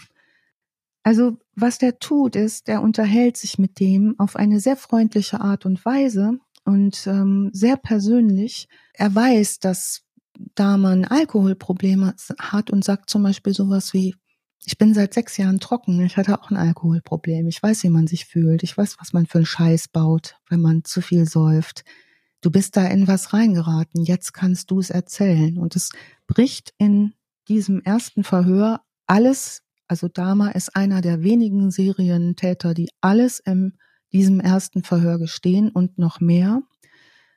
Er verzichtet auch auf ähm, die Anwesenheit eines Anwalts. Laut Protokoll dauert das erste Verhör von morgens ungefähr ein Uhr. Die verhaften den abends 23 Uhr noch was da, als sie den ähm, äh, sein, 17, sein 18. nicht erfolgreich getötetes Opfer finden, bis morgens um 7.15 Uhr, bis zum Morgen des 23. Juli 91. Also Dahmer gesteht alles in diesem ersten Verhör angesichts der erdrückenden Beweislage, sagt immer wieder, er wollte das nicht tun. Äh, und er fordert vor allen Dingen die ganze Zeit von diesem Detective Patrick Kennedy, Übrigens möchte er nicht mit anderen Detectives sprechen, da weigert er sich. Das muss dieser Patrick Kennedy sein, dem er das erzählt. Er möge ihn bitte erschießen. Also auch da haben wir wieder diese Erleichterung des Täters, dass es ein Ende gefunden hat. Also in den Fällen, in denen es keine sterblichen Überreste der Opfer gibt, grenzen die Ermittler das ab mit Hilfe von damals Erinnerungen im Tatzeitraum und suchen von vermissten Fotos identifiziert Dahmer äh, später seine Opfer. Die legen ihm auch, um zu gucken, lügt er oder nicht, Fotos vor von lebendigen Leuten, die gar nicht tot sind, um zu checken, ist das hier ein Storyteller, will der sich nochmal mhm. wichtig tun oder so. Und auf die Frage, ob er jetzt sich freuen würde, dass es vorbei ist, sagt er, er sei nicht froh. Er hätte seinen Lebensstil ganz aufregend gefunden. So steht es in den FBI-Akten. Und als sie ihn fragen, ob er glaubt, er könnte ein normales Leben führen, wenn man ihn freilassen würde, sagt er, das Beste für Leute wie ihn sei das Gefängnis. Das wäre ihm vollkommen klar. Im Februar 92 wird äh, Dama in die Columbia Correctional Institution in Portage, Wisconsin eingeliefert, inhaftiert. Vor Gericht wird er zu 16 aufeinanderfolgenden lebenslangen Haftstrafen verurteilt, im Gefängnis nochmal zu einer 17. Tat verurteilt. In seinem ersten Jahr im Gefängnis isolieren die ihn von allen anderen Gefangenen, weil ihr euch vorstellen könnt, dass dieser Fall natürlich weltweit durch die Presse galoppiert, als das äh, rauskommt die möchten auch nicht, dass andere Insassen sich irgendwie damit brüsten können, ihn angegriffen zu haben, was in so einer Correctional Institutional äh, Hierarchie sicherlich auch ein Ziel sein kann. Also er wird sozusagen in Schutzhaft vor anderen Gefangenen isoliert. Er wird auch muss auch gefesselt werden, wenn er nicht in seiner Zelle ist. Mm, Im ersten Jahr schlägt es keine großen Wellen, dann später darf er mehr interagieren, geht auch zur Schule, darf auch gemeinsam da Mahlzeiten zu sich nehmen, kommt aus mit seinen Mithäftlingen, macht oft so morbide Witze mit über seine Vergangenheit, ja, was nicht so wirklich gut ankommt. Dann kommt eine Phase, da verbringt er seine Haftzeit mit religiösen Studien. Sein Vater Lionel ist übrigens einer dieser wiedergeborenen Christen, der schickt ihm Materialien dazu, lässt sich dann taufen im Gefängnis. In, Im Rahmen eines Gottesdienstes, zwei Jahre nach seiner Verhaftung, versucht schon ein Gefangener, ihm die Kehle durchzuschneiden in der Kirche. Das misslingt. Dama wird nur zerkratzt, wird dann wieder in Isolation geschickt macht auch eine Aussage und sagt, das ist ein Kubaner gewesen, der ihm äh, überfallen hat, ähm, der will nach Hause abgeschoben werden. Das Gefängnis sagt, das ist ein isolierter Vorfall, sagen, der kann wieder in die Allgemeinheit des Gefängnisses zurückkehren. Ähm, und am Morgen des 28. November geht Dama mit zwei anderen Insassen, Jesse Anderson und Christopher Scarver, zum Putzen die sind in so einem Reinigungsdienst. Und zwar müssen die Toiletten putzen, werden 20 Minuten allein gelassen. Und als die Wachen zurückkommen, finden sie die niedergeknüppelten Leichen von Dahmer und Anderson, geschlagen oder erschlagen von Scarver. Also Dahmer stirbt daran eine Stunde später an seinen Hirnverletzungen. Später stirbt auch Anderson an dem Angriff. Interviewt im Jahr 2015 erklärt Scarver, er habe Dahmer immer verabscheut. Ähm, und er wirft auch die Frage auf, ob diese 20 Minuten alleine sein äh, absichtlich hergestellt worden sind. Ja, bei seiner Verurteilung 92 hatte Dama gesagt, ich wollte nie Freiheit, ich wollte immer den Tod. Später soll er zu seinem Pastor gesagt haben, ich denke, ich hätte getötet werden müssen, aber in Wisconsin gibt es keine Todesstrafe, deshalb war das nie eine Option. Psychiatrische Gutachten gab es eine Menge im Rahmen des Gerichtsverfahrens. Das Gericht hatte, wie schon so oft, ein hohes Interesse daran, ihn gesund geschrieben zu halten, um verurteilt werden zu können. Die psychiatrischen Diagnosen, die ihm gegeben wurden von verschiedenen Gutachtern, sind Borderline-Persönlichkeitsstörung, Paraphilie, Nekrophilie, das ist umstritten. Sadismus ist auch umstritten. Frotteurismus, also das zwanghafte sich reiben an irgendjemandem schizoide Persönlichkeitsstörung, dissoziale Persönlichkeitsstörung, Schizophrenie, Psychosen, Alkoholkrankheit und auch äh, nicht zuletzt das Asperger-Syndrom. Das wird heute eher vermutet, beziehungsweise es wurde nicht zu Lebzeiten diagnostiziert. Ähm, die drei Gutachter der Verteidigung haben natürlich auf nicht zurechnungsfähig plädiert.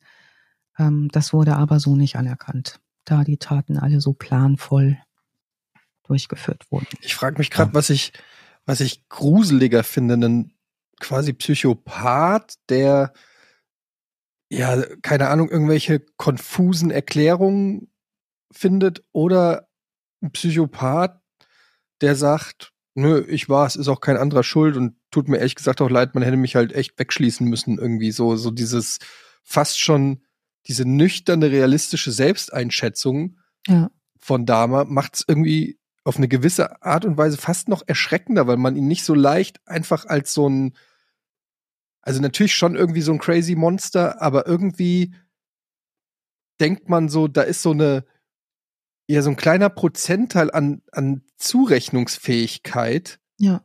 die irgendwie merkwürdig ist, die so ein bisschen heraussticht. Das hat's auch den Medien in Folge sehr leicht gemacht, das sehr, sehr zu verbreiten in vielerlei unterschiedlichen Färbungen. Seine beiden Eltern, die ja um ihn auch noch so einen heftigen Sorgerechtsstreit hatten, als er ein Jugendlicher war ähm, oder ein Kind war, Äh, die, die gehen wirklich wandern durch die Fernsehanstalten mit Interviews. Der Vater natürlich auch auf Lesereise immer mit dieser Idee, wir wollen anderen Leuten helfen, die vielleicht auch so ein Kind haben. Das ist ganz schwierig, finde ich, rauszukriegen. Hm. Was ist da los? Die sind bei Oprah Winfrey, die gehen zu Larry King, äh, die gehen zu Dateline NBC Inside Evil. Das ist so eine Reihe auf NBC, wo es um Morde geht. Also er selbst lässt sich auch interviewen. Ne? Er selbst wird immer wieder rangezogen und er macht genau diesen Eindruck, Etienne, von einem ganz ruhigen, freundlichen Menschen, was es natürlich noch mal gruseliger macht, was natürlich auch dazu verleitet, dann sowas wie Monster drüber zu schreiben. Fakt ist, dass der sehr zu einem sehr frühen Zeitpunkt äh, nach heutigen Gesichtspunkten Hilfe gebraucht hätte. Und das war, hat die Zeit nicht hergegeben. Ne? Also wir sind ja nach wie vor in der Zeit auch noch vor DNA und so weiter. Dokumentationen ohne Ende, Verfilmungen ohne Ende. Jetzt zum Schluss mit äh, der, der ähm, Netflix-Serie, die ja auch Monster heißt wo man sich durchaus auch fragen darf, finde ich, ähm, wie richtig sind diese Pseudodokumentationen, die als eigentlich Film aufbereitet werden. Also viele mhm. Kritiken gibt es auch an dieser Netflix-Doku, wer sich damit kurz beschäftigen möchte, äh, wo einfach Faktenlagen nicht stimmen. Ne? Also da gibt es einfach ein paar Fehler drin. Ich habe sie, glaube ich, nach der dritten Folge ausgemacht. Oder nicht mehr weiter, da bin ich dann rausgestiegen.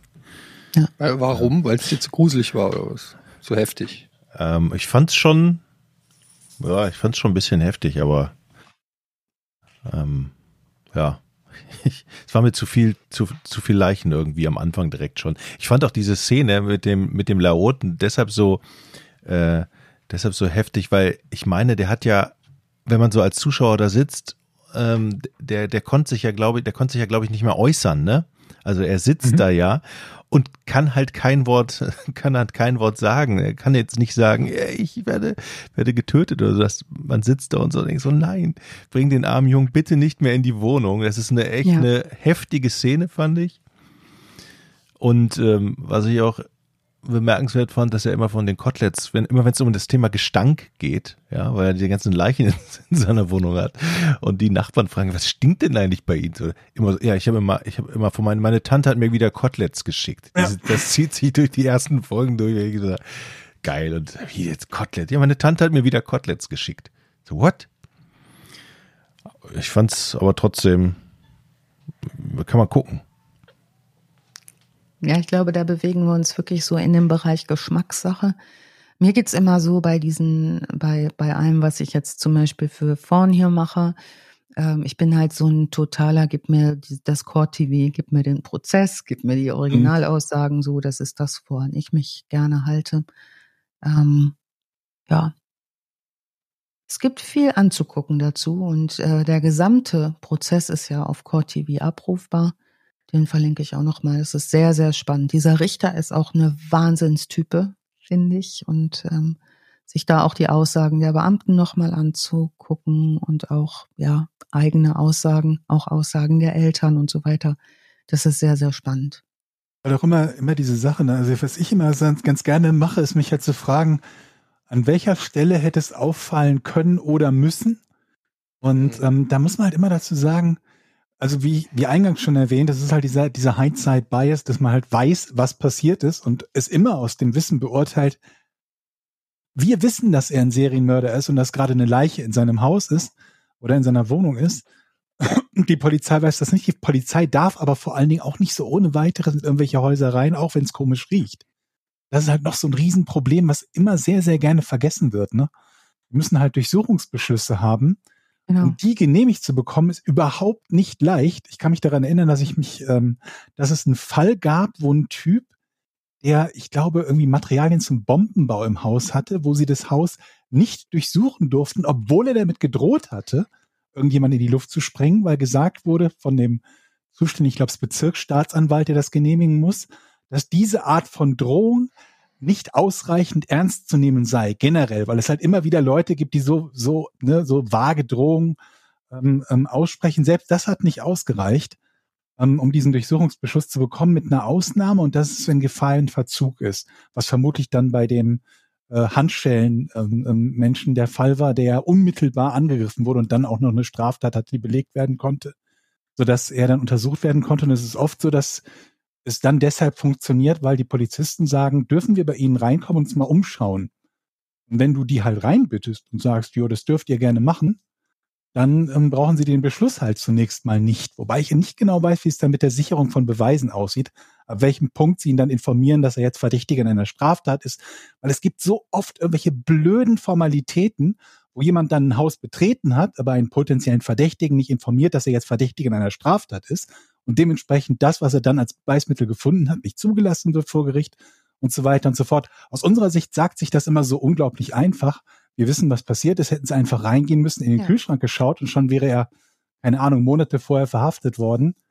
Ähm, es ist aber oft halt nicht der Fall. Und wie du halt schon sagst, bei diesen fiktionalen Geschichten, also nicht bei den wahren Geschichten, zu denen halt dann dann so eine so eine Mischung aus Doku und und Serie oder Film gemacht wird, ist es halt oft so, dass sie so in einer Art und Weise angepasst werden, wie halt die Story, die man gerade erzählen möchte, ist. Und das ist halt oft problematisch, weil das dann die Wahrheit doch an manchen Stellen so verbiegt, dass man das Gefühl hat, als wäre die Wahrheit eine andere, als sie das dann tatsächlich ist. Das ist ganz interessant in dem Bezug, wenn man sich äh, so Serien anguckt, wie zum Beispiel Sopranos oder auch The Wire, wer die kennt, ähm, da ist das ja auch immer ein Thema mit dem Abhören zum Beispiel. Ich glaube, bei Sopranos, ich weiß nicht, ob es bei The Wire oder Sopranos war, da ist es nämlich so, dass die auch zum Beispiel dann beim Mithören, also beim Abhören mit, mit äh, irgendwelchen Geräten oder wenn die Wanzen oder so äh, eingebracht haben, dann ähm, müsst, dann dürfen die die ersten 15 Sekunden oder so dürfen die hören und wenn es dann kein Indiz auf eine Straftat oder so geht, dann müssen die aus rechtlichen Gründen ähm, das wieder ausmachen. Mhm. Und ähm, das wissen dann aber vielleicht auch die Gangster und fangen an, die ersten 15 Sekunden oder so über Nudeln zu reden oder ist so. Ist das die Szene, wo er Tomatensauce kocht zu lange? Ich glaube, ich, ich, weiß es. Ja, ich sehe übrigens Jochen gerade nicht. Sehe oder höre Jochen nicht. Nee. Mir gerade. Also ich sehe ihn, aber er sagt auch nichts. Also es ist, äh, muss ich auch ähm, einfach mal äh, Reload drücken, wobei. Und es ist je nach, ähm, es ist je nach Bundesstaat, glaube ich, auch so, dass die, ähm, dass es Unterschiede gibt, ob man in beiderseitigem Einvernehmen nur aufnehmen darf oder ob es raus ausreicht, wenn in Anführungsstrichen einer das weiß, was bedeutet, ich mhm. darf dich abhören. Schlicht und ergreifend. Und bei anderen ist es halt so, dass ein, derjenige informiert werden muss und es ist halt also auch noch völlig uneinheitlich, je nachdem, ähm, in welchem Bundesstaat du bist. Und dann ist es bei den Verbrechen halt manchmal auch oft noch so, dass Verbrechen in anderen Bundesstaaten äh, begangen wurden, gerade dann so 60er, 70er Jahre oder so, mhm. ähm, teilweise in anderen Counties begangen wurden, schon nicht mehr in der Datenbank der anderen Polizei. Also ich denke da an diesen East Area Rapist, mhm. den werden wir, glaube ich, auch noch machen, der dann Jahrzehnte später durch so eine, so eine DNA-Analyse gefasst wurde. Da war das nämlich auch so ein Blödsinn, wo irgendwie die, die, die die Polizei von 50 Kilometer entfernt schon nichts wusste von den Kriminalfällen, die um die Ecke passiert sind und sowas. Ja. Komplett irre. Ja, also ich habe einen Wunsch für den nächsten Fall, nämlich ich hätte gerne einen Deppenfall. Ja. Intelligenten, ne? Georg, hatten wir drüber? Wir haben drüber gesprochen, ja. Moment, einen intelligenten Deppen. Nee, nee intelligenten, sondern so also keine intelligenten. Deppen. Richtige Deppen. Aber ich glaube, da werden wir ein paar Deppen zusammenfassen müssen. Müssen wir uns zwei, drei Deppen suchen. Da sprechen wir nochmal, Georg, wie wir das ja. machen. Ja, ja. Weil ich muss da auch auf deine Zusammenfassung zurückkommen. Die sind ja unerreicht in ihrer Trennschärfe. Und ansonsten die. Ja, vielleicht finden wir da noch welche. Das könnte gut sein, ja. Und Ganz kurz zur Erklärung für diejenigen, die das jetzt gar nichts sagt. Äh, ich habe ähm, einen Fall gefunden, über den ich jetzt noch nicht zu viel sagen möchte, den ich gestern oder vorgestern die Tage irgendwann mal Alice geschickt habe, weil es dazu ein kurzes Video gab. Ähm, über zwei Typen, die sich wie die letzten Vollidioten verhalten haben und im Rahmen dessen äh, ähm, Verbrechen äh, begangen haben. Wo ich, aber was trotzdem relativ kurzweilig war, also komplett als Fall. Nicht so wie jetzt der Dama-Fall, wo man lustiges Intro und vielleicht noch Outro hat, aber dazwischen noch nur harter Tobak ist. Ähm, aber das eignet sich nicht unbedingt immer jetzt für so einen kompletten einzelnen Fall. Da muss ich daran denken, dass ich eine Weile lang einen Podcast gemacht habe, wo ich immer wieder eine Rubrik hatte, die hieß Deppen Special. Und ähm, da ging es darum, zu dem Zeitpunkt, dass Leute irgendwie Dinge einsenden konnten, die sie selber in Computerspielen gemacht haben, die sehr dumm sind. Das ist jetzt ein bisschen anders, weil die Leute natürlich nie ihre eigenen Straftaten einsenden können oder sollen. Ich meine, könnten sie natürlich. Lieber nicht. Ich möchte die nicht haben. Möchtest du die Straftaten von anderen Leuten haben, Georg? Ich weiß es nicht. Ich Käme drauf nicht. an, was sie gemacht haben. Möglicherweise. Radiergummi klauen geht. Ja, sowas. Und dann gucken wir mal, was wir da noch finden. Also ein, ein bzw. zwei haben wir schon mal als Kandidat für, für Rubrik Nummer eins oder für, für die, die, die ersten. Ich glaube, wenn wir drei zusammen bekommen, dann machen wir eine Folge mit Deppen, ne? Mhm. Gut, Genau. Folge mit so. Deppen haben wir eigentlich immer. Ja, aber Aber Etienne, nein, dir nochmal herzlichen Dank, weil du hast ja in unseren schönen True Crime Chat reingeschrieben, sollen wir nicht mal Jeffrey Dahmer machen? Und dann habe ich so ganz leise geschrieben, why not? Und dann war ich on fire. Ja, mega nice, dass wir das jetzt hier mal auch so ein, ähm, ja, so ein sehr aktuelles Thema. Natürlich ist das immer so, wenn Netflix da sowas groß rausbringt, ist das natürlich auch immer so ein bisschen Hype. Kann man auch mal mitnehmen, den Hype, aber generell natürlich auch für einen True Crime Podcast wie unseren eigentlich dann auch mal cool, wenn wir dann auch mal uns an die großen Namen Na klar. äh, ranwagen. Ich fand das immer schön, Alice, wie du dann beim dritten Mord gesagt hast, jetzt nimmt es aber Fahrt auf, sondern waren es acht Morde und jetzt nimmt es richtig Fahrt auf und dann nimmt es nochmal Fahrt auf. Also ich weiß gar nicht, wie schnell der am Ende gefahren ist. Ständig nimmt es Fahrt auf. Meinst du, Jochen? Das habe ich mich da wiederholt. Also ich habe es nochmal es wurde aber auch immer schneller. Ja, das ist so, schneller. Ich Also denke so, Erst waren es neun Jahre, dann war es irgendwie ein oder zwei, Ja, aber dann waren es schon Monate, dann Wochen, dann Tage. Also es Ja. wurde tatsächlich immer schneller. mir reichte Genau. das aber. Das ist schon ganz schön schnell gewesen. Dann geht's nochmal. Also der Fall Ja. ist schon echt krank. Das Gute ist im Prinzip, dass wir ja dadurch, dass er alles zugegeben hat, eigentlich wissen, das war eine der großen Fragen, ist zwischen 78 und 87 irgendwas passiert? Und wir können im Moment zumindest sagen, mit an Sicherheit grenzender Wahrscheinlichkeit nicht. Und das ist eine lange Zeit, wenn man sich überlegt, wie viel danach passiert ist. Auch in Deutschland, es gab zum Beispiel die Frage, ob er in Deutschland vielleicht Leute umgebracht hat. Genau. Aber da gab es auch nichts, was auf seinen äh, Modus operandi so gepasst hätte, wo so, dass man sagen muss, nee, vermutlich nicht. Also da hat ihm das Saufen gereicht. Genau, vielleicht auch war der gar nicht mehr in der Lage, Dinge zu tun und dann auch wieder so gebunden in seine Strukturen. Da Militär ist halt auch kein Spaß. Ne? Man Mhm. muss ja auch ständig irgendwas machen. Also ich habe in seiner Statistik so erster Mord Ohio, zweiter Mord Hotel, drei bei der Oma und der Rest in der eigenen Wohnung. Und dieses Galoppieren passiert dann, als er seine eigene Wohnung hat. Also als auch die Möglichkeiten da sind, für ihn sozusagen das unbeobachtet von einer weiteren Instanz wie jetzt Familie oder Nachbarn, die ihn ewig kennen oder so, ähm, ja, Gelegenheit und so weiter, ne? scheint da eine große Rolle zu spielen. Also diesem äh, Patrick Kennedy, dem Detective, dem kann man da eigentlich nicht genug danken. Der lebt leider nicht mehr. Der hat danach nochmal ähm, die Geschichte verkauft, mehr oder weniger, und ist dann an einem Herzinfarkt gestorben, relativ zügig danach. Ähm, ist vorher aber auch noch, hat sich also als Privatier zur Ruhe gesetzt, aber dem ist nochmal alle Anerkennung. Dieses Buch, das kann ich echt total empfehlen. Wer sich da mit Dharma beschäftigen möchte, Grilling Dharma, das liest sich wirklich super. Und da gibt's noch mal so ein paar ganz realistische Einblicke in, wie ist das denn wirklich, wenn man da vor so einem sitzt und den Sachen fragt und was funktioniert und was nicht. Also ein Wahnsinnstyp. Das hat richtig Spaß gemacht. Ich stelle mir jetzt, stell mir jetzt gerade mal so eine Frage. Gibt es eigentlich eine Statistik, wie hoch die Wahrscheinlichkeit ist, dass man selber Opfer eines Serienkillers wird? Georg, das weißt du doch bestimmt aus dem FF. Ja, es ist so verschwindend gering, dass du dir keine Gedanken drüber machen musst. Ja. Im 1 zu x Millionen Bereich dürfte das sein. Aber das ist, äh, gewinne ich eher im Lotto oder werde ich eher vom Serienkiller Das getötet? so ungefähr die gleiche Größenordnung sein, ne? ja. Weil wir ja neulich festgestellt haben, du, äh, wir haben bei dem Lotto ja 1 zu 4, 140 Millionen, nicht, nicht mehr die 1 zu 14, weil wieder irgendwo ein Faktor 10 reingekommen ist, glaube ich. Ja, die Dann bist du Zusatzzahl wahrscheinlich noch häufiger beim Serienkiller, wirst du erwischt. Okay. Wobei als Mann könnte knapp sein, ich weiß es nicht.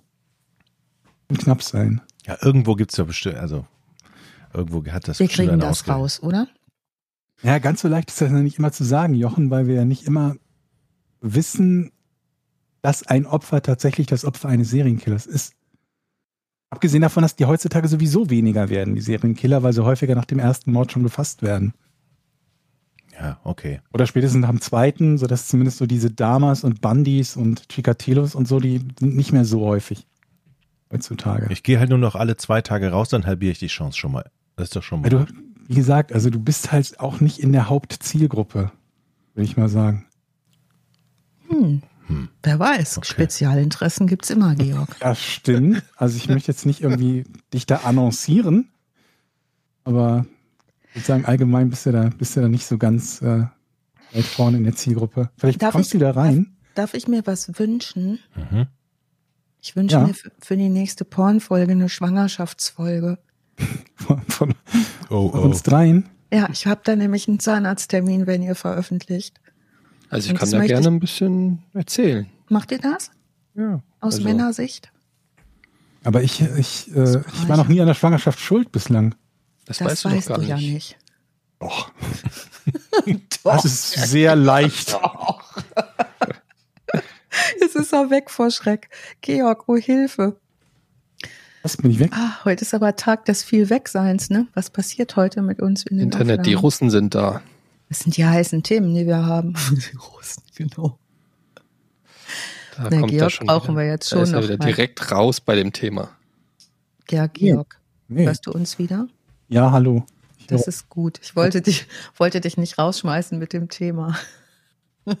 Hast du auch nicht. Ich war mir nur sehr sicher, dass ich nicht verantwortlich bin. Ja, ja. Lässt hier sehr leicht abzählen. Ja. Absolut. Ja. Sehr leicht, Leute, sehr vielen leicht Dank, Alice. lassen sich auch übrigens unsere Steadies.